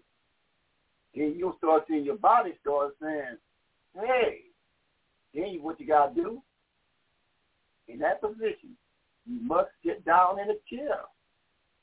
And you got to exercise. Start off with five minutes. In the chair. Raise your arm up. Put your arm out. Turn your arm. That mucus down. Turn your arm. Then while you're there, take your hand, take it in, take it out. Take it in, take it out. Then while you sit in the chair, kick your legs out. Kick your legs out. Start with five minutes. Then rest up, do five more minutes. You must build up to an hour.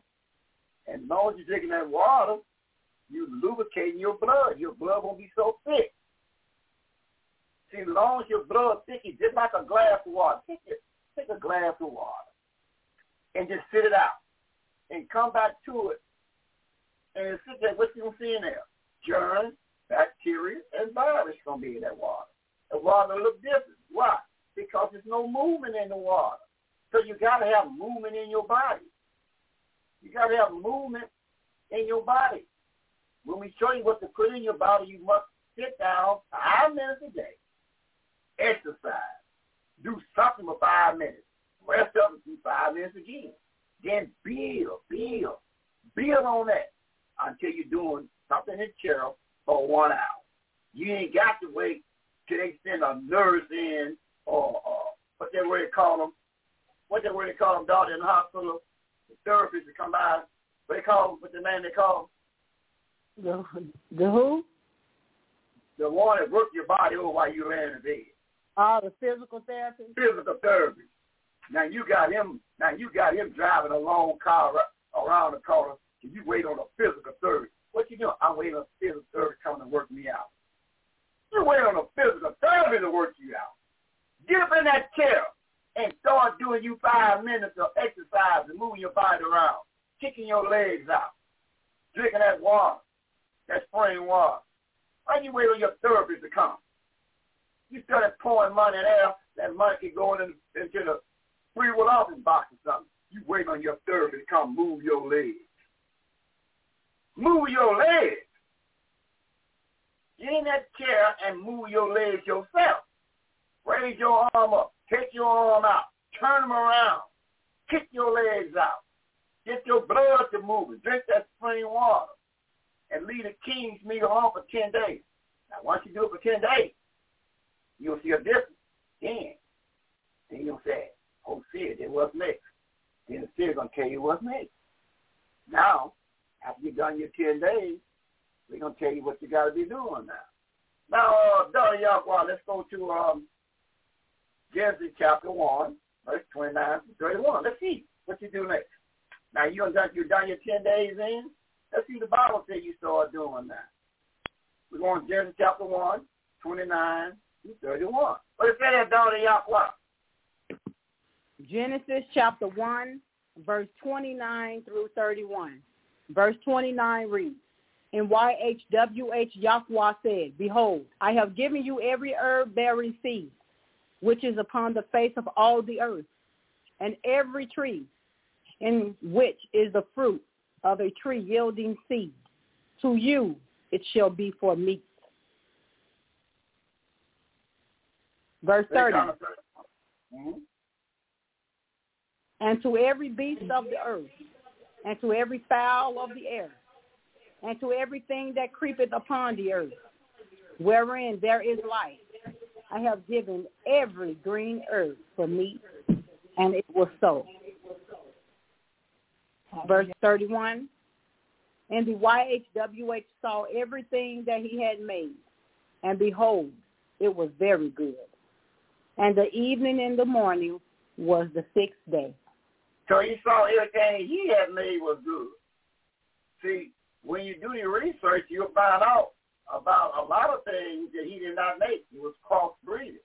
But we can't get off in that in this time. You find a lot of things that was, that was it. It was not in the creation. Cross-breeded and came with the chicken and the cow. Once you do your research, you find the chicken and the cow is a, is a cross-breeded animal. But you got to do your research. That's why you got to be in the right ministry. He said everything he made was good. But this Mr. Scientist man, he like to go in and cross breed animals and come up with the chicken and the cow. But that's another. You got to search back and understand that chicken and cow was not in the creation. It was made by man. Crossbreed. But that's another lesson. When you do your research, you go you take that smartphone and find out where the chicken came from. Matter of fact, sorry y'all, but just just for the time being, is any way you ask your phone where that chicken or that cow came from? Just for just for the national sake. Because one one daughter of Yahweh looked the mirror and can you ask that piece of telephone say where did the cow came from and where did the chicken come from? For the national, just for they say, for they hear how long? Okay. Gotta pull it up. You gotta type that stuff in. Okay. Let's see where where the chicken came from and where the cow came from. Let's see if it's in Yahweh's creation. Or, or let's see what Mr. Man, this man that called Esau and his five sons got something to do with it. Let's find out about the chicken and the cow. What you got there, daughter? I'm trying to look and see now. Well, I'll tell you what. While you looking to see that, tell me when you got this. Hallelujah. Wow. Uh, Okay. Sister Mary, uh, let's go to Ezekiel 47 and look at verse 9 and 12. Uh, Sister Mary, we're going to Ezekiel 47, verse 9 and 12. What does it say in verse 9 and 12?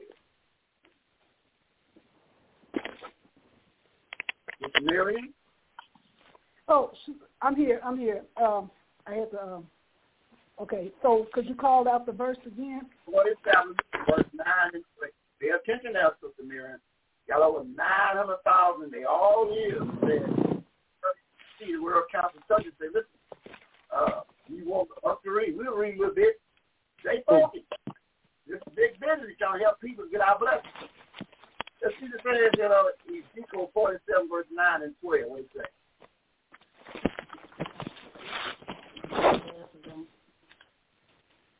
Ezekiel 47, 47, 47, verse 9 and 12.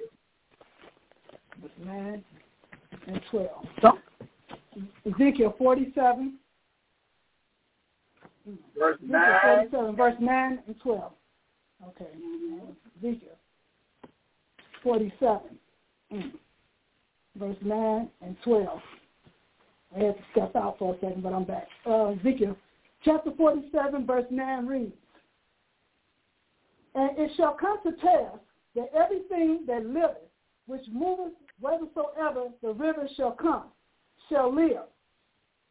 And there shall be a very great multitude of fish, because these waters shall come there, here, for they shall be healed, and everything shall live, whether the river cometh. 10. And it shall come to pass that the fishes shall stand. Hello? Hold on, hold on, though. Hold on, hold on, hold on. Verse 9 and 12. Okay, and 12. Okay. and Verse 12 of Eze- excuse me, Mhm. Verse 12. Ezekiel chapter 47, verse 12. And by the river upon the bank thereof, on this side and on that side, shall grow all trees for meat, whose leaf shall not fade, neither shall the fruit thereof be consumed. It shall bring forth new fruit according to this month, because their waters their issue out of the temple. And the fruit thereof shall be for meat, yes, and the leaf thereof for medicine. Hallelujah. Yahweh. Hallelujah.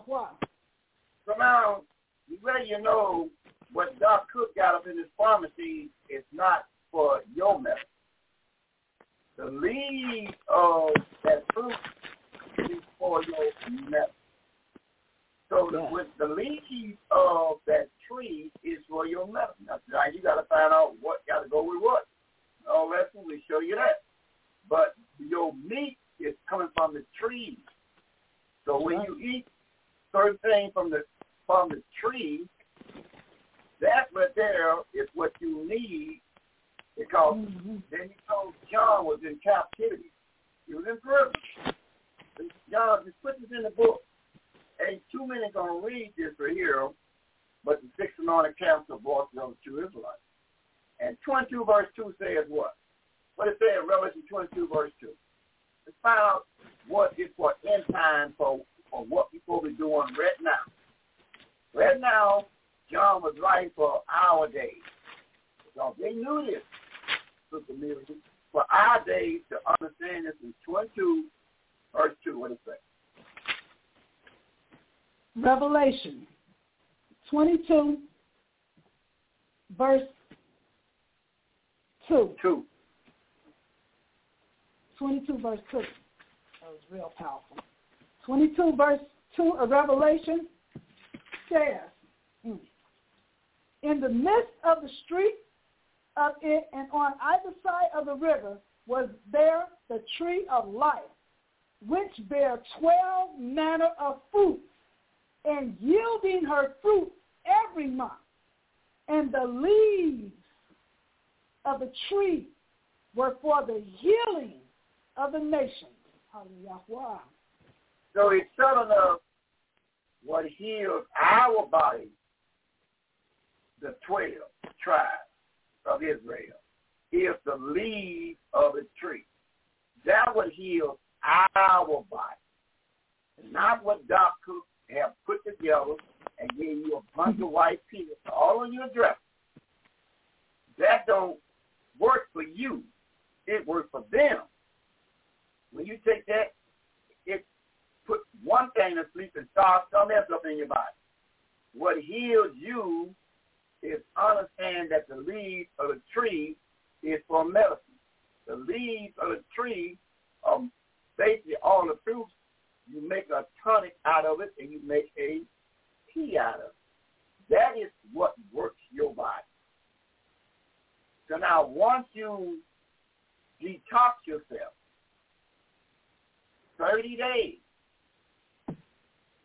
I tell those that got ear to ear, if you can do this 90 days, you got a brand new body on.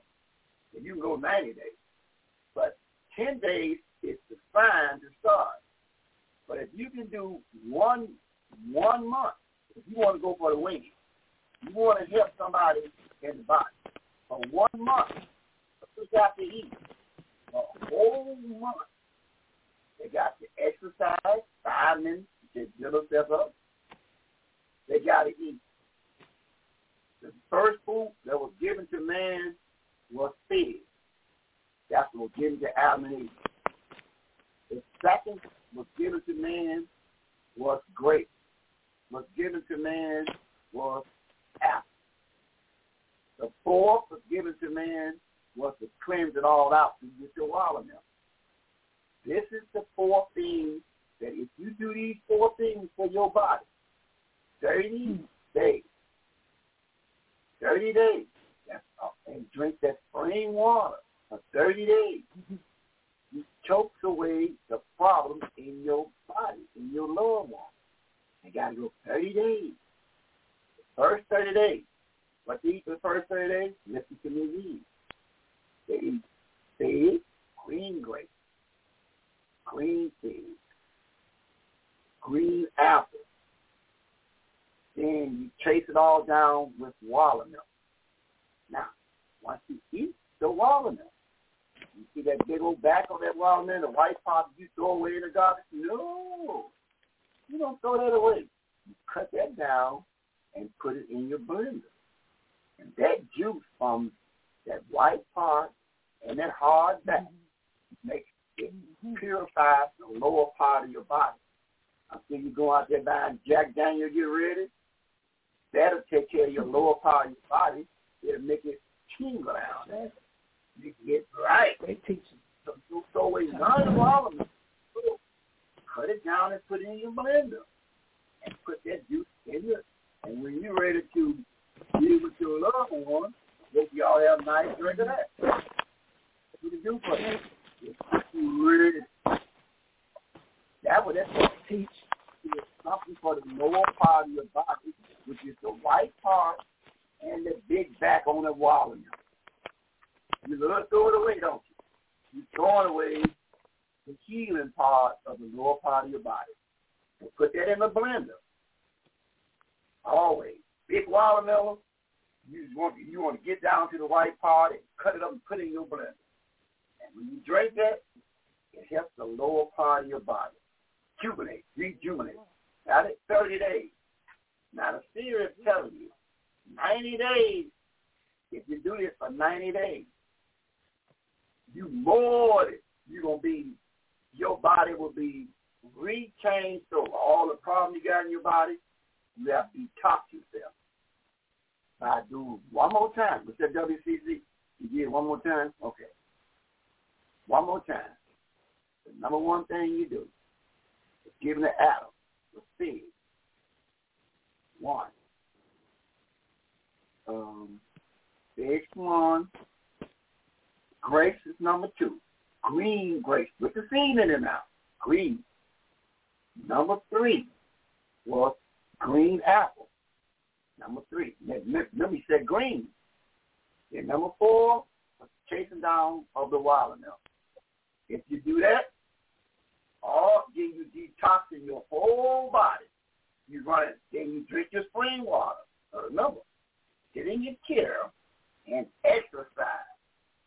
Do five minutes of your arms in the air, your arms out. Turn them, turn them, turn them. Kick your legs out. Start with five minutes. Don't wait on the therapy to do jack for you. Get in that seat and do it yourself. Feel up five minutes. And do five minutes a second time until you're able to sit in your chair for one hour and stay busy for one hour. Then kicking your legs out, move your arm up. Do something in that chair, rest up, drink the water for one hour a day. Guess what? All the disease in your body will be flushed out. After 90 days, go back to the old, that old doc cook. He said, what don't happen to you? This medicine what? Tell me, yeah, it works. You know, you're dressing with a whole box of pills and boxes. And you take, you went back to the Bible. I told you, green herbs is for the healing of your body. But come out of that what heals your body. So that's why the king ripped his clothes. He found out he wasn't even eating right. He found out a whole lot of things he wasn't doing right. And then he made his change. 90 days from the day you got a new body. If you stick to them programs, but remember, don't nothing work unless, hey, um, Tony Yahweh, in 1612, can you have to see out in 16 verse 12 of Wisdom Solomon? And, and I'm waiting on you to hallelujah Yahweh. You found out uh, where that cow and that chicken came from. I but can't find it. Okay, that's all right. That's all right. We'll get it again another time. So now, in 16 verse 12, okay, we got all the information. Let's see what it says in Wisdom of Solomon 16 verse 12. Oh, got to get my book. Mm-hmm. 16 verse 12. What it say, daughter? Okay. Give me a second. I got to get my book. Mm-hmm. 16 verse 12. Let's see what it said that we can read there, daughter Yahweh. 16 verse 12. So we understand that we can help ourselves by leaving the king's meat alone and exercising with, and, and we don't need no new kidney. All we need to take the one we got and, and fill up with of water, a gallon of water a day. Even if you put a pot next to your bed. Because your kidney got to be full of water, spring water. Huh? Then you ain't got no kidney problem. Where's Solomon 16, verse 12. What is that, daughter? Wisdom of Solomon, chapter 16, verse 12, reads, For it was neither earth nor multiplying plaster that restored that restored them to health, but thy word, O Y-H-W-H Yahweh, which healeth all things. You see that? You see what it is, you? The word. You cannot you gotta keep you got to be different. Yahweh told you in one we're not reading again in first John one, uh first John first John three, twenty two, he said, if you keep my law, statutes, commandments, ask me something. You might say, I want to be healed. He said, well, you keep, if you keep my law, statutes, commandments, you might run the mouth out and say, yeah, yeah, I'm doing it. But then, Yahweh got a game changer there, daughter. He got a game changer. Let's go see what he says in Second Chronicles 16, verse 9. You might say, yeah, I'm keeping your law, statutes, and commandments. What your mouth says. But look at here. In Second Chronicles 16, verse 9, what does it say, dog? You say Second Chronicles chapter 16, verse 9. Mm-hmm. Second Chronicles chapter 16, verse 9, and it reads, for the eyes of the YHWH Yahweh run to and fro throughout the whole earth to show himself strong in the behalf of them whose mind is perfect towards him. Herein thou hast done foolishly.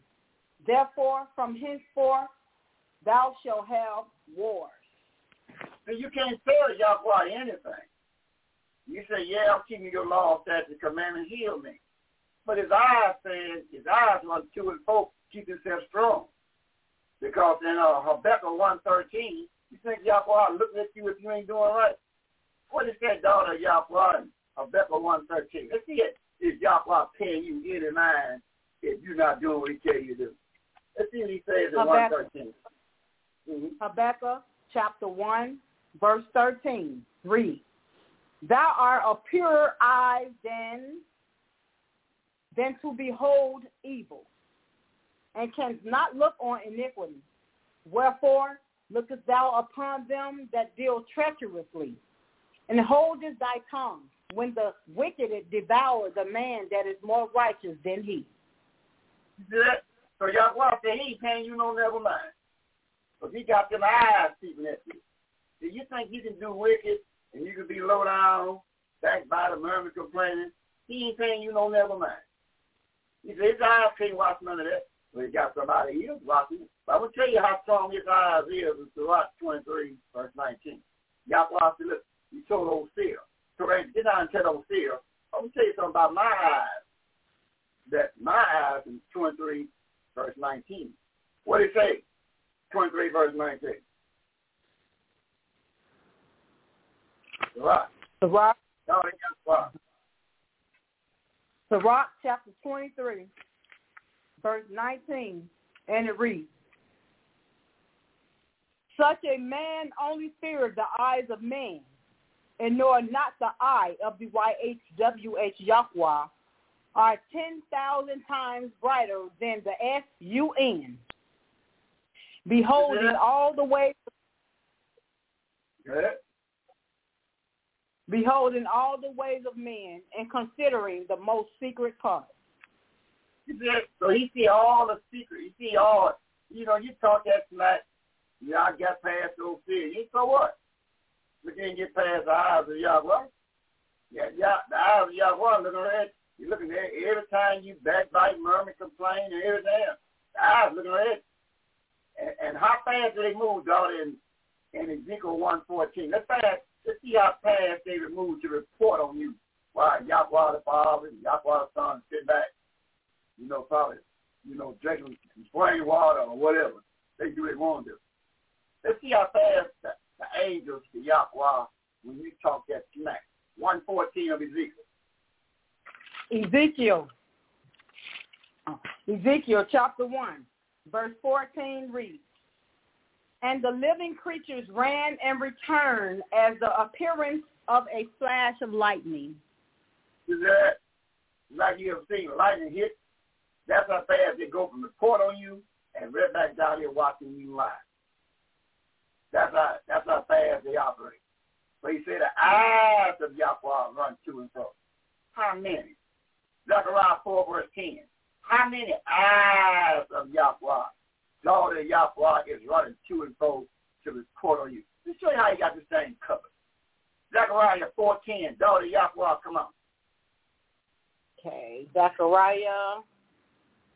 Yeah, real quick. Zechariah 4 verse 10. Well, it said that daughter Yahweh, So Zach, Zechariah chapter 4, let me Zephaniah. Zechariah chapter 4, verse 10, and it reads, For who have despised the day of small things? For they shall rejoice, and shall see the plummet in the hand of Zerubbabel with those seven. They are the eyes of the YHWH Yahweh, which run to and fro through the whole earth. hey, daughter Yahweh, how many eyes run to and fro? How many run to and fro throughout the whole earth to make sure he's strong and on your case? How many? Seven. Talk that smack.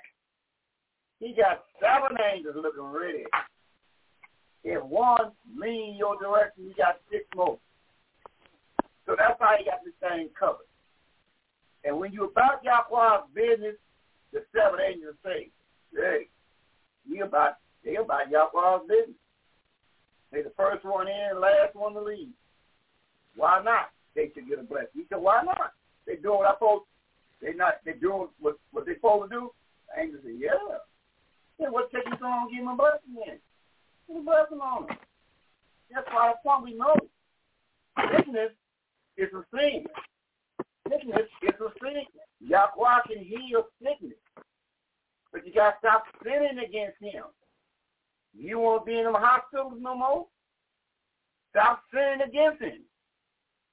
What the man's saying. You gonna stop thumbing all around when you're walking? Stop sinning against him. He can demand sickness to break out running. He got the kind of power. He, the reason you got high blood pressure, sugar, diabetes, uh, falling all over the place, because you're sinning against the man. And the angels let you know they still sinning against me. They backbiting, murmuring, complaining.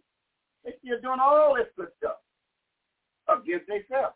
Well, now let's go to Luke chapter 15, verse 7 and 10. Let's see what, what else the angels be saying to Yahweh. Luke chapter 15, daughter Yahweh, verse 7 and verse 10, what it say?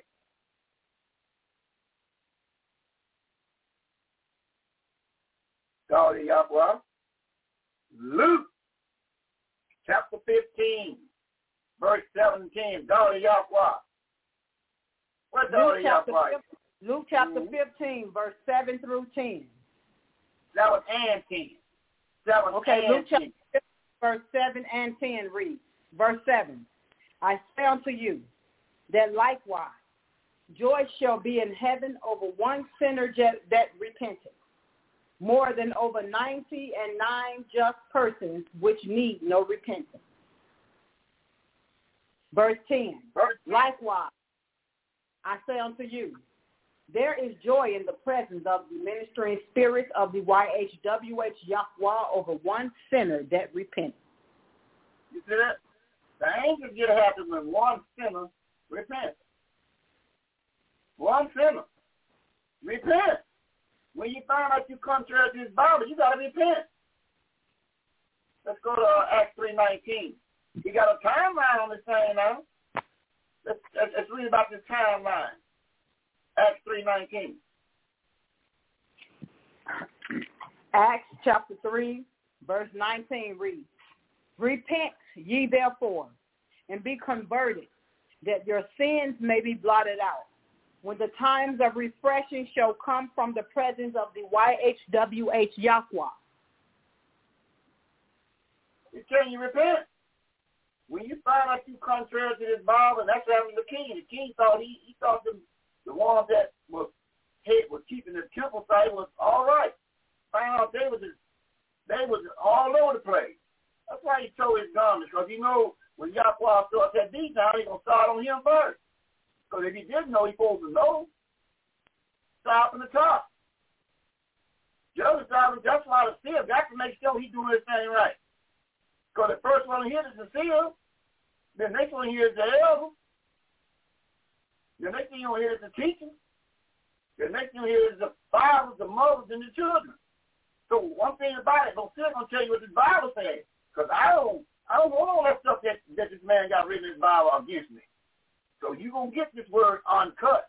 It's up to you to take heed to it. Because Yahweh said in First Kings six twelve, he says what? What he say in six twelve? See, understand one thing. You might say anything you want to say, but Yahweh said this right here about his powerful ministry in First Kings chapter six, verse twelve. What does say that daughter Yahweh? First Kings chapter 6, verse 12, and it reads, Concerning this, okay, concerning this temple which thou art in building. Hold on, hold on, hold on. Make it second king there, does. Make that second king. Second Kings chapter 6, verse 12. Mm-hmm. Okay, Second Kings chapter 6, verse 12. And one of his servants said, None, my Yahweh, O king, but Elisha, the seer that is in Israel, tell the king of Israel the words that thou speakest in thy bedchamber. You think you get you, think you can get home and close the door, and turn the lights off, and backbite, murmur, complain. No, they you when you in your bedroom. They looking you.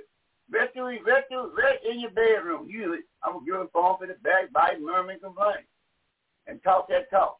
No, the angels sitting there looking you. No, ain't nobody, um, ain't nobody stopping your plan, but that man of Yahweh, because the angels, they peek right down at you and they, they radio to the seer. Let them know.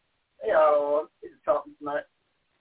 He said, he know what you what you say and what you do in your bed chamber. When you laying there in the arms on that pillow, uh, smoking that uh, that bow weed and talking that smack, they looking right at you. Huh?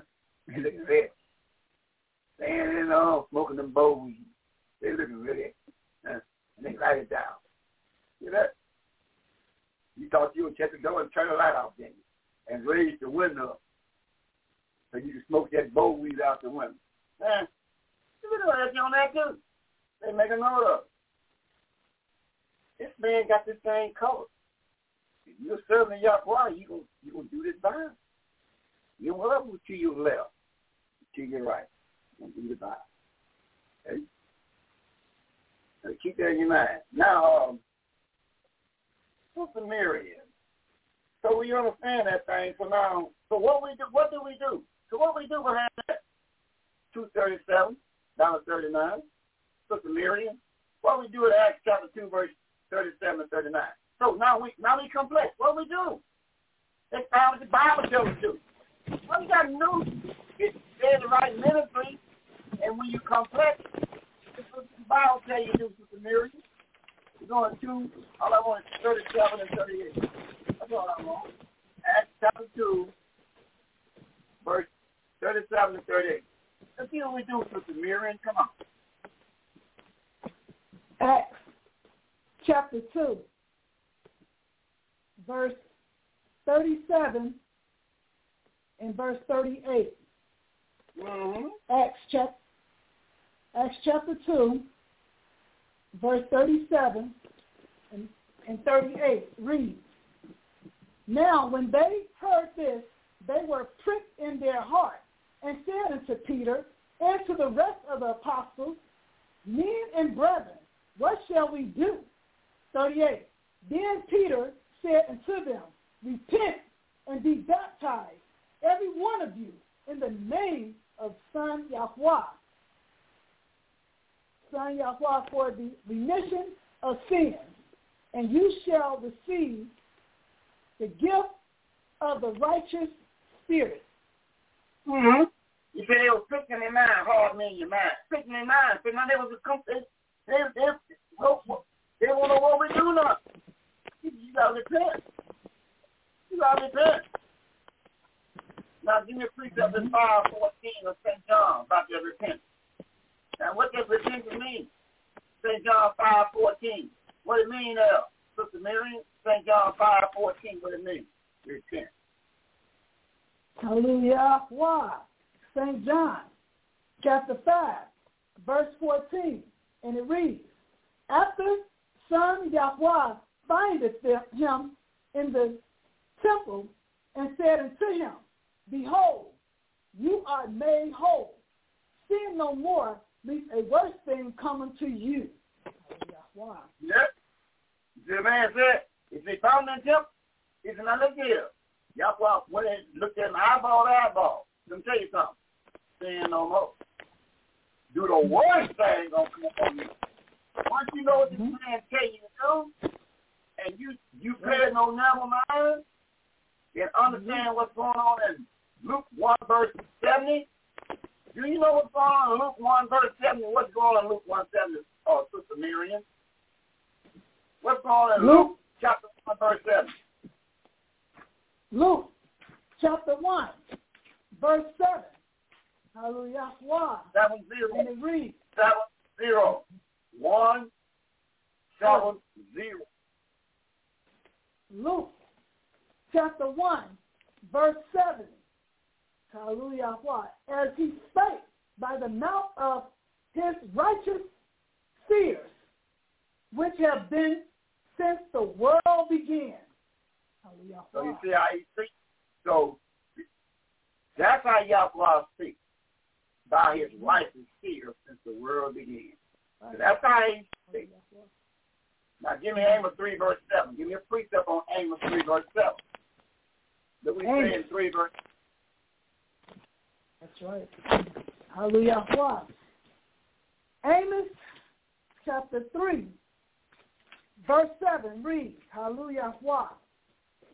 Surely the Yahweh, Yahweh will do nothing, but he revealeth his secrets unto his servants, the, the seers. So if he got something to say, he's going to say it to the seer first. He's going to send his angel down to find the seer. That's how he operates. And when when the seer gets his hand on it, it's going to find the hill. That's how it works. So that's how it works. So that's the order of things. Oh, yeah. But if you don't believe that, look what he got written in Matthew chapter 12, verse 31, 32, 36, 37. And so he got written behind that. What you just got through hearing how he how he operates. Suppose you don't have, suppose you don't believe. What he got written in Matthew chapter 12, verse 31, 32, 36, 37. And daughter Yahweh, I want you to give me Acts chapter 2 and 3. Had that waiting on me, daughter Yahweh, 1 through 5. Had that waiting on me. Now, what you going to read, that, Sister Miriam? Matthew chapter 12, verse 31 to 32. Skip down to verse 36 to 37. Hallelujah. Mm-hmm. And 31 of Matthew's chapter 12 reads, Wherefore I say unto you, all manner of sin and blasphemy shall be forgiven unto men, but the blasphemy against the righteous spirit shall not shall not be forgiven unto men. 32. And whosoever speaketh a word against the Son of Man, it shall be forgiven him. But whosoever speaketh against the righteous spirit, it shall not be forgiven him, neither in this world, neither in the world to come. Verse 36. But I say unto you that every idle word that men shall speak, they shall give account thereof in the day of judgment. 37. For by the word, thy word, by your word, you shall be justified, and by your words you shall be condemned. Whew. Wow. So you see, you see what he's saying? You know, you know, you gotta watch yourself. And and then they said, men and brothers, they said, uh, what can what what what what, do we do behind this thing? We didn't know these things. That's why the king rent his clothes, cause he he know he meant well, but he knows the the preachers called the elders in that time they wasn't qualified. And when they found the book, and once he read the book, he ripped his garments off because he said everything we doing is wrong. Hmm. And I thought we doing right. So a lot of times we think we doing right when we doing wrong. Like for example, we think it's right to be going to the assembly of a they call it the church on the Sunday. That's the wrong day. That is wrong. You got people they want to do right, and that's why they're gonna rip, rip their garments when they find out Sunday is the wrong day. And they find out that um when and then the preacher tell you as long as you pray over you can eat it. You'll find out that that's wrong. And you'll find out that you've been paying your preacher tithe, free will off and donation, he ain't taught you nothing. Then, you, then you'll be mad at him because you know your parents and everybody else will I've been listening to that preacher, and that preacher man, he thought he meant well. That's why this broadcast is very important. I'm saying that some of these preachers got to make a change.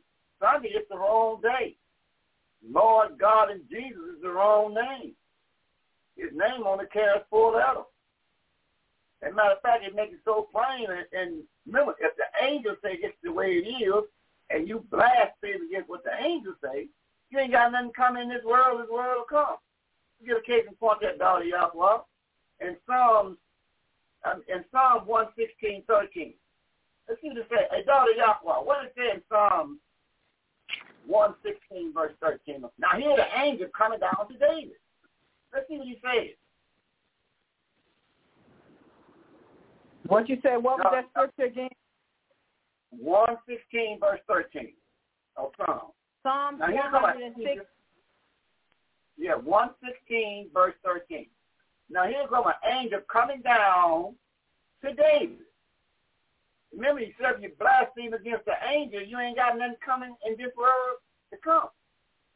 Here come the angel down to David to tell him something in 116, 13. What he say? Psalms chapter 116, verse 13. I will take the cup of salvation and call upon the name of YHWH Yahweh. Hey, how many letters is that? Four letters. Y-H-W-H. That's the name for salvation. That was the angel telling David. The name for salvation is the four letters. Y-H-W-H. Now the chief speaker of the nation of Israel in Acts 4.12 was the chief speaker. He pulled that verse and look what he says in Acts 4.12. Daughter Yahweh, what did he say? Acts, the book of Acts, chapter 4, verse 12, and it reads, Neither is there salvation in any other, for there is none other name under heaven given among men whereby we must be saved. Now, got good grandmothers, parents, and all that. But mother, grandma, it ain't but one name gonna get you saved. And the one name is not Lord God of Jesus, of Allah or Buddha. The only name gonna get you in the kingdom to be saved is the four letters. Y-H-W-H. That's it. Now where did they pull that from? Let's go to let's go to Exodus three, daughter Yahweh, think about fifteen and sixteen. Let's see where that come from. Where did that come from? It came from the heavenly tablets called the first five books. Exodus chapter three, verse fifteen and sixteen. What is that, daughter Yahweh? Exodus, Exodus chapter 3, verse 15 and 16, and it reads, verse 15, And YHWH Yahweh said moreover unto Moses, Thus shall you say unto the children of Israel, the YHWH Yahweh, YHWH Yahweh of your fathers, the YHWH Yahweh of Abraham, the YHWH Yahweh of Isaac, and the YHWH Yahweh of Israel have sent me unto you. This is my name forever, and this is my memorial unto all generations. Verse 16, Go and gather the elders of Israel together, and say unto them, the YHWH Yahweh, YHWH Yahweh of your father, the YHWH Yahweh of Abraham, of Isaac, and of Israel, appeared unto me, saying, I have surely visited you, and seen that which is done to you in Mizraim. Moses got it to let him know. You, you get over there and tell them oh, all else that the name that's going to get you where you need to go, and that name is forever, is the four letters. That's it. Then remember, when Sister Mary read Amos 3 verse 7, he would do nothing but reveal his secrets to his servants and seer. So in 42 verse 8 of Isaiah, what did he tell Isaiah to put in writing that we can read, daughter Yahweh? What did he tell Isaiah to put in writing, just put it right in the middle of the book, and just leave it there? 42 verse 8, what did he say? Isaiah chapter 42, verse 8. I am the YHWH Yahweh. That is my name. In my glory will I not give to another, neither my praise to graven images. You see what But you call me anything other than four letters, you just wasting your time. Did you call me Yah? You call me Yahweh, Elohim, you're just wasting your time. Lord, God, Jesus, you're just wasting your time. And I only got one blessed day. We're going to read in Genesis 2, verse 1, 2, and 3 that daughter Yahweh. Let's find the only blessed day he got in the Bible. Let's see Sunday, first day of the week. Let's what he got written in Genesis 2, 1, 2, and 3, dollars. What he got written? Genesis chapter 2, verse 1, 2, and 3 reads, Thus the heavens and the earth were finished, and all the hosts of them. Verse 2, And on the seventh day, YHWH Yahweh ended his work, which he made, which he had made, and he rested on the seventh day from all his work which he had made. And YHWH Yahweh, the Son, blessed the seventh day and sanctified it, because that in it he had rested from all his work, which the YHWH created and made. Mm-hmm. So he, he rests upon one day, Yahweh, according to verse 3. Daughter Yahweh, what day did he rested on and blessed according to verse 3? The seventh day. Okay, good. Let's place up that and see what that day means to us today. What does that day mean in the 16th chapter, verse 20, 26? What does that mean according to us today? What day do the Sabbath day, the seven days? One, two, three, four, five, six, seven. He put no names on it. Paganist world put the names on them. That's what they put on. He called it one, two, three, four, five, six, seven. And number seven is the black day. Find out what he told Moses about that in the 16th chapter, verse 26. What did he say? Uh, Exodus. Exodus chapter 16, verse 26. Exodus 16, 26, and it reads. Six hold days. On, hold on, hold on, daughter. Make a little meal out of it. Make a little meal out of it. Let's bag up. Make just a little meal out of it. Let's pick this up around by verse number 17. Let's make a little meal out of it, daughter. Let's find what he got going on. Pick up verse 17. 42. I mean, yeah, Exodus chapter 16. Which one you say pick it up at? Uh, pick verse 17. Let's, make a little meal out of it. Let's make a little meal out of it. Pick verse 17. Exodus chapter 16, verse 17 reads, And the children of Israel did so and gathered, some more and some less. Verse 18. And when they did meet, it went an omer. He that gathered much had nothing over, and he that gathered, gathered little had no lack. They gathered every man according to his eating. Verse 19. And Moses said, Let no man leave of it till the morning. Verse 20. Notwithstanding, they hearkened not unto Moses, but some of them left of it until the morning. And it bred worms and stank, and Moses was wroth with them.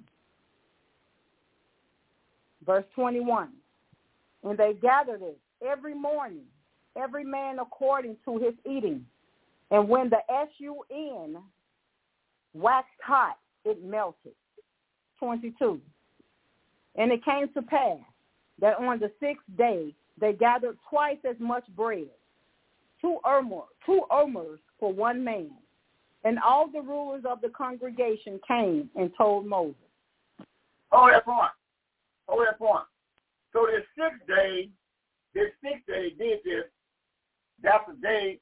And what come after the sixth day again, according to Genesis 2, 2 verse 3? The Sabbath day, the seventh day. The seventh day. Okay. So they still doing something on the sixth day. Mm-hmm. What happened in verse 23? Exodus chapter 16, verse 23. And he said unto them, This is that which the YHWH Yahweh has said. Tomorrow is the rest of the righteous Sabbath unto the YHWH Yahweh. Bake that which you will bake today, and feed that which you will see, and that which remaineth over lay up for you to be kept until the morning. Hold on though. So, in verse 23, it tells us the righteous Sabbath, the righteous Sabbath is come right after what day? The According to what we sixth day. just got through preaching. After the, The sixth sixth day, day.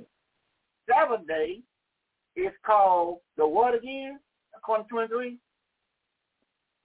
The righteous Sabbath. Oh, so the Sabbath day is right after the sixth day. So that sixth day and the next day is the righteous Sabbath day. Oh, so we're learning something about when is the Sabbath day. The Sabbath day comes right after the sixth day. That's the Sabbath day. So where the sixth day is, the next day, Sabbath day. Is that what we're reading, Yeah, that's what we're reading. What in verse 24 now? Exodus chapter 16, verse 24 reads, And they laid it up until the morning, as Moses bade. And it did not stink, neither was there any worms therein. Verse 25, And Moses said, Eat that today, for today is a Sabbath unto the YHWH Yahweh. Today you shall not find it in the field. Hmm, hold that point. So the Sabbath day is right after the what day? The sixth day. Uh-huh. Verse 26. Six days you shall gather it. But on the seventh day, which is the Sabbath, in it there shall be none.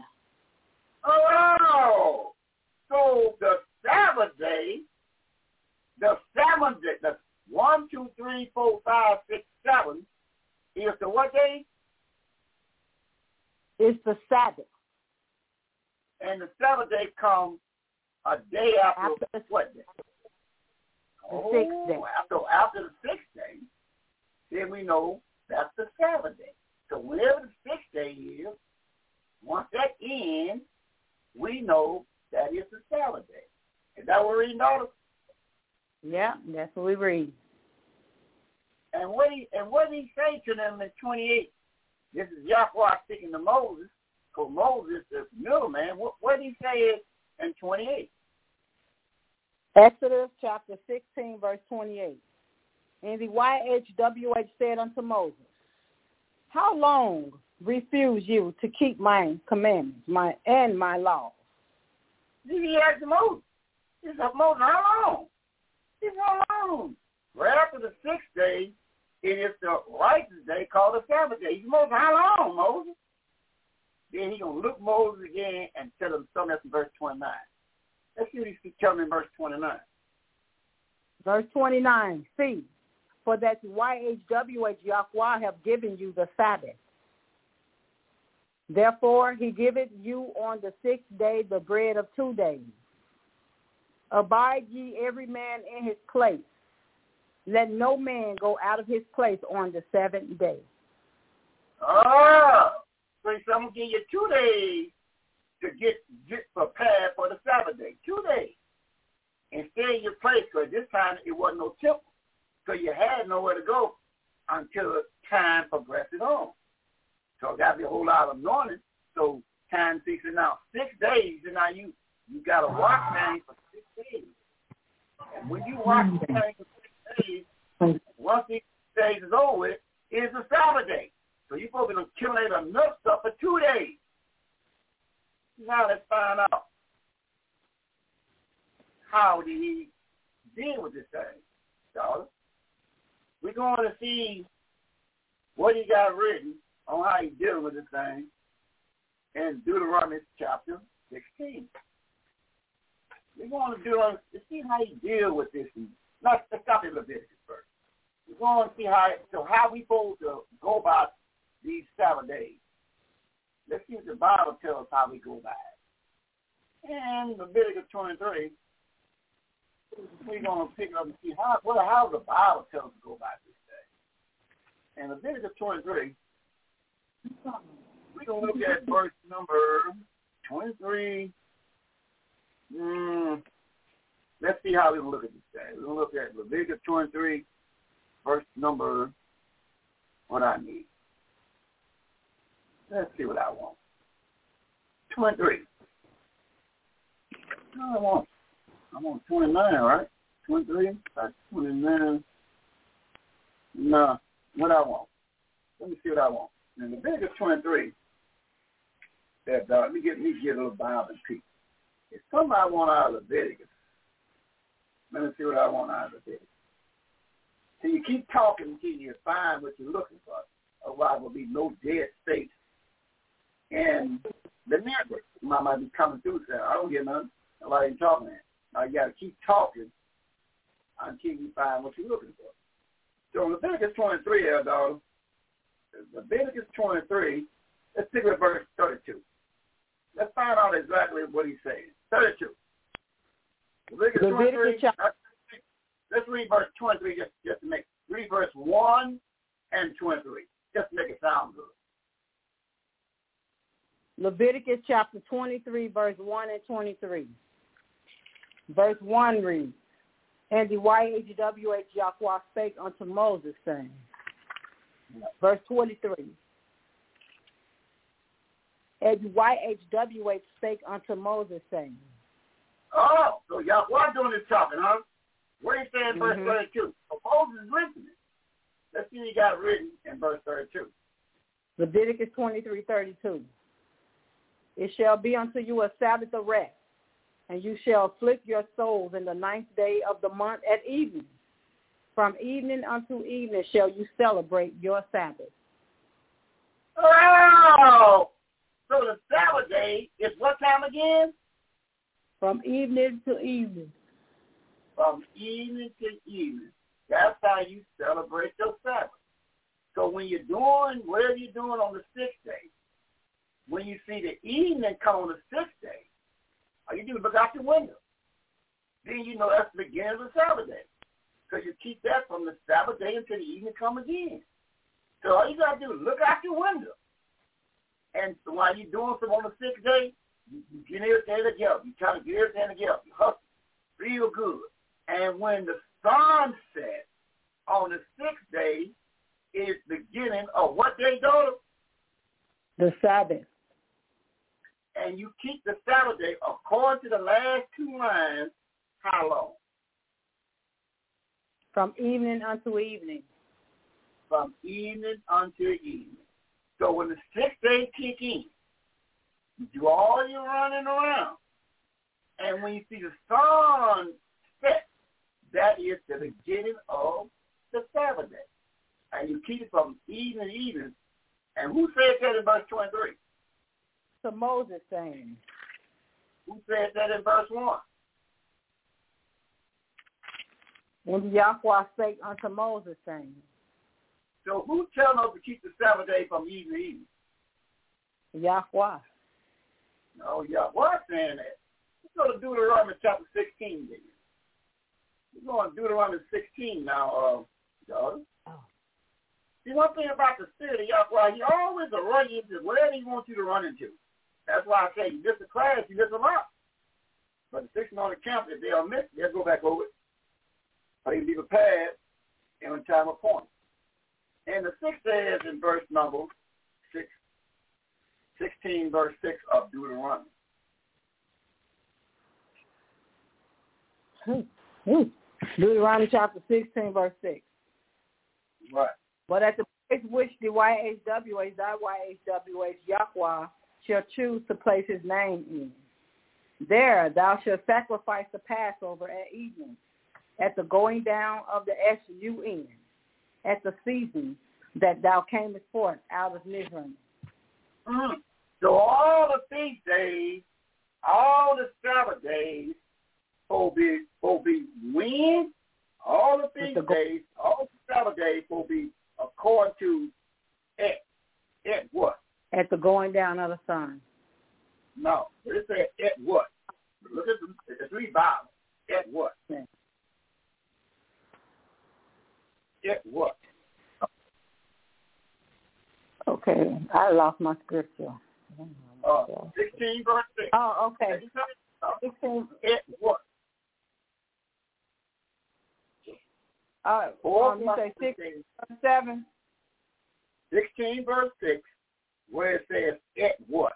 All the six days, Verse six, all the at seven even. days. What that At means? even. Go ahead. At evening, at the going down of the sun. Stop right there. Read that again. Now take your time, dog. Because remember, you, you're edifying the national orders and the fixing on the Sabbath day and the feast days is when? At evening. Even. Yes. At the going Yes. down of the sun. Ain't that something? So Yahweh Sabbath days, his feast days, dog. Take your time. The world listening. It's over 900,000 strong. Look at WCC say. Here, it's more than 900,000 strong, but we ain't going to tell you how many. More than that. Listen, dog.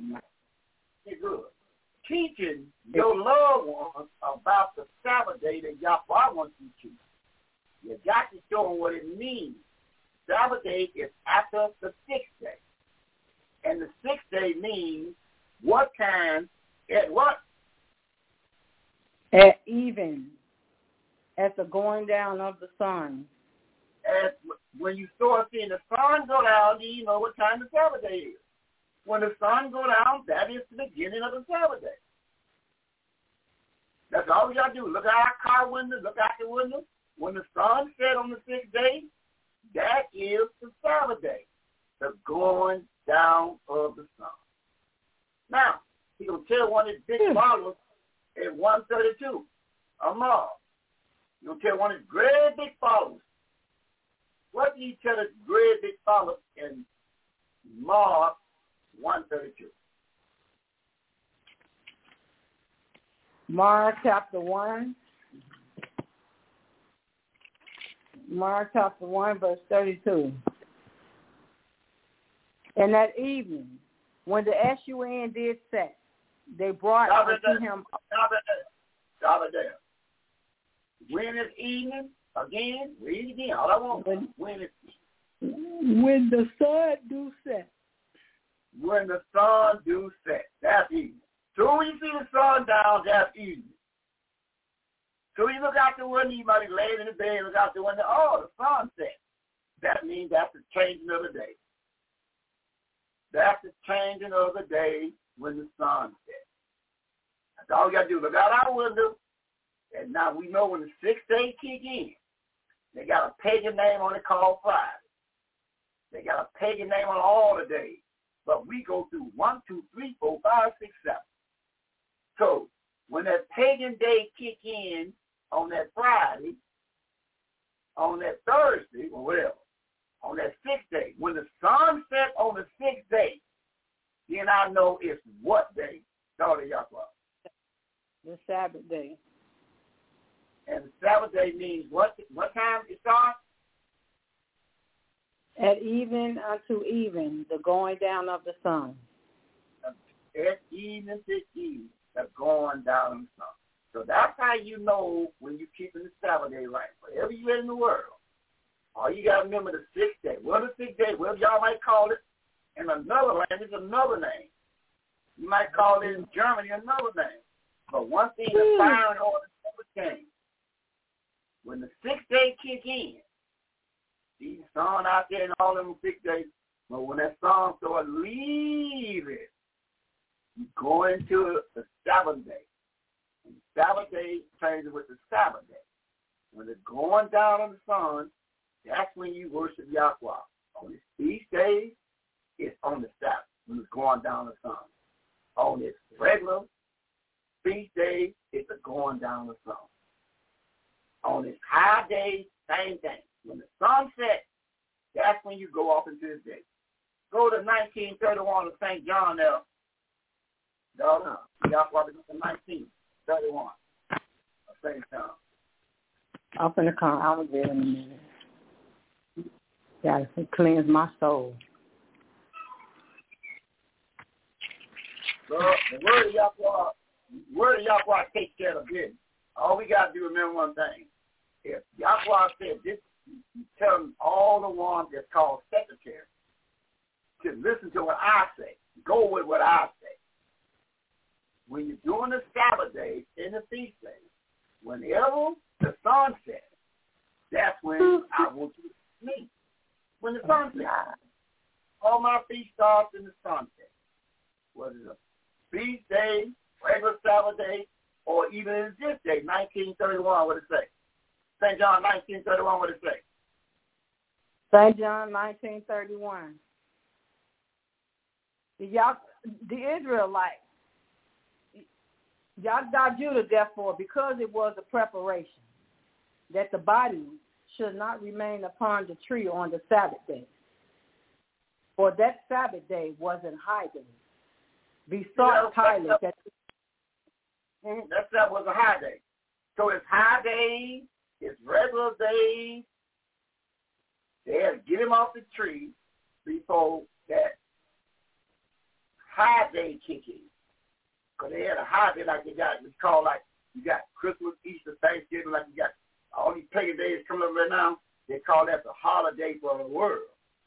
So so happened, the high day kicked in right before the right after the regular Sabbath. Then the high day kicked in the next time. So that next time that sun went down again, you was off in the high day. So you finish your regular Sabbath day, and then you kick in on that high day. It's getting down before the sunset, before that high day kick in. Because all the Yahweh speak, all the Yahweh Sabbath day starts when the sun sets. All we got to do is look out our window what time do it start? Look out your window when the sun sets. Everything he do is when the sun sets. Let's take a look at what happened. He had a big seer. He had one job to do. Let's see what he had to do in Luke chapter 1 there. He had one job to do. Daughter Yahweh, he had one job to do. Let's see what Luke his job was. What verse? Well, hold on. Find on. In Luke chapter 1, he had only one job to do. Let's see what his one job, what he had. He had one job to do. He, he had one job to do. He done it good. Let's see what the one job that he did. Mm-hmm. And Luke chapter 1, we'll pick it up at verse number 10. Pick it up verse 10. Luke 1, 10, we'll read it. We get our point. 1, 10. Luke chapter 1, verse 10. Mm-hmm. And the whole multitude of the people were praying without at the time of incense. Mm-hmm. Verse 11. And there appeared unto him a ministering spirit of the YHWH Yahweh, standing on the right side of the ark of incense. Good. Verse Stop it there. Stop it there. Now, back up to verse 8. Let's find out why did, why did that angel come at him verse 8 and 9. Verse 8 and 9. And it came to pass that while he executed the priest's office before the YHWH Yahweh in the order of his court. Verse 9. According to the custom of the priest's office, his lot was to burn incense when he went into the temple of the YHWH Yahweh. yeah, dude. So people outside, they wait for him. He's waiting on those things to get up there and turn the lights on. So his only job was to get to the temple in the dark and put the lights on so they can come in. The people was out there ready. But they was waiting for those seers to get there and turn the lights on so they can come in. See? Because they knew that the to be turned on because everything Yahweh do when it comes out of temple these days is when the sun sets. See, you got people, you got people in a lot of Israelite camps today, big camps. They do their feast days like 12 o'clock p.m., 11 o'clock. Well, you know, we do it early because it's big tide tail. You don't want to disturb them, but you doing it wrong, brother. You don't go do no feast days, no Sabbath days, no worship of Yahweh to the sunset. You carry to the sunset. That's when you do Yahweh's day. So Zechariah came to the temple, and his job was to light up the temple to get the lights on. Because if people was outside, they were ready. They were waiting. And no angel met him in there too. Angel met him up in there too. Met him. Hey, you people out there waiting. Let's get the lights on when people come up in here. Mm-hmm. So his job was to burn in, turn the lights on. And the people was ready to come in. Because all the Yahweh feast days, all the Yahweh Sabbath day stars at eve. What do evening mean according to the Bible? Going down to the sun. That's when you make your move and take care of Yahweh At evening. When? Going down regular Sabbath day, when you see the sixth day, through the sunset, it's a Sabbath day. Keep that Sabbath day from that evening until the next evening. Then that's the end of it. So when the sun sets, that's why classes now, now they don't twist the time up so bad now. They don't turn it back the hour. Now you got to be running in a hurry.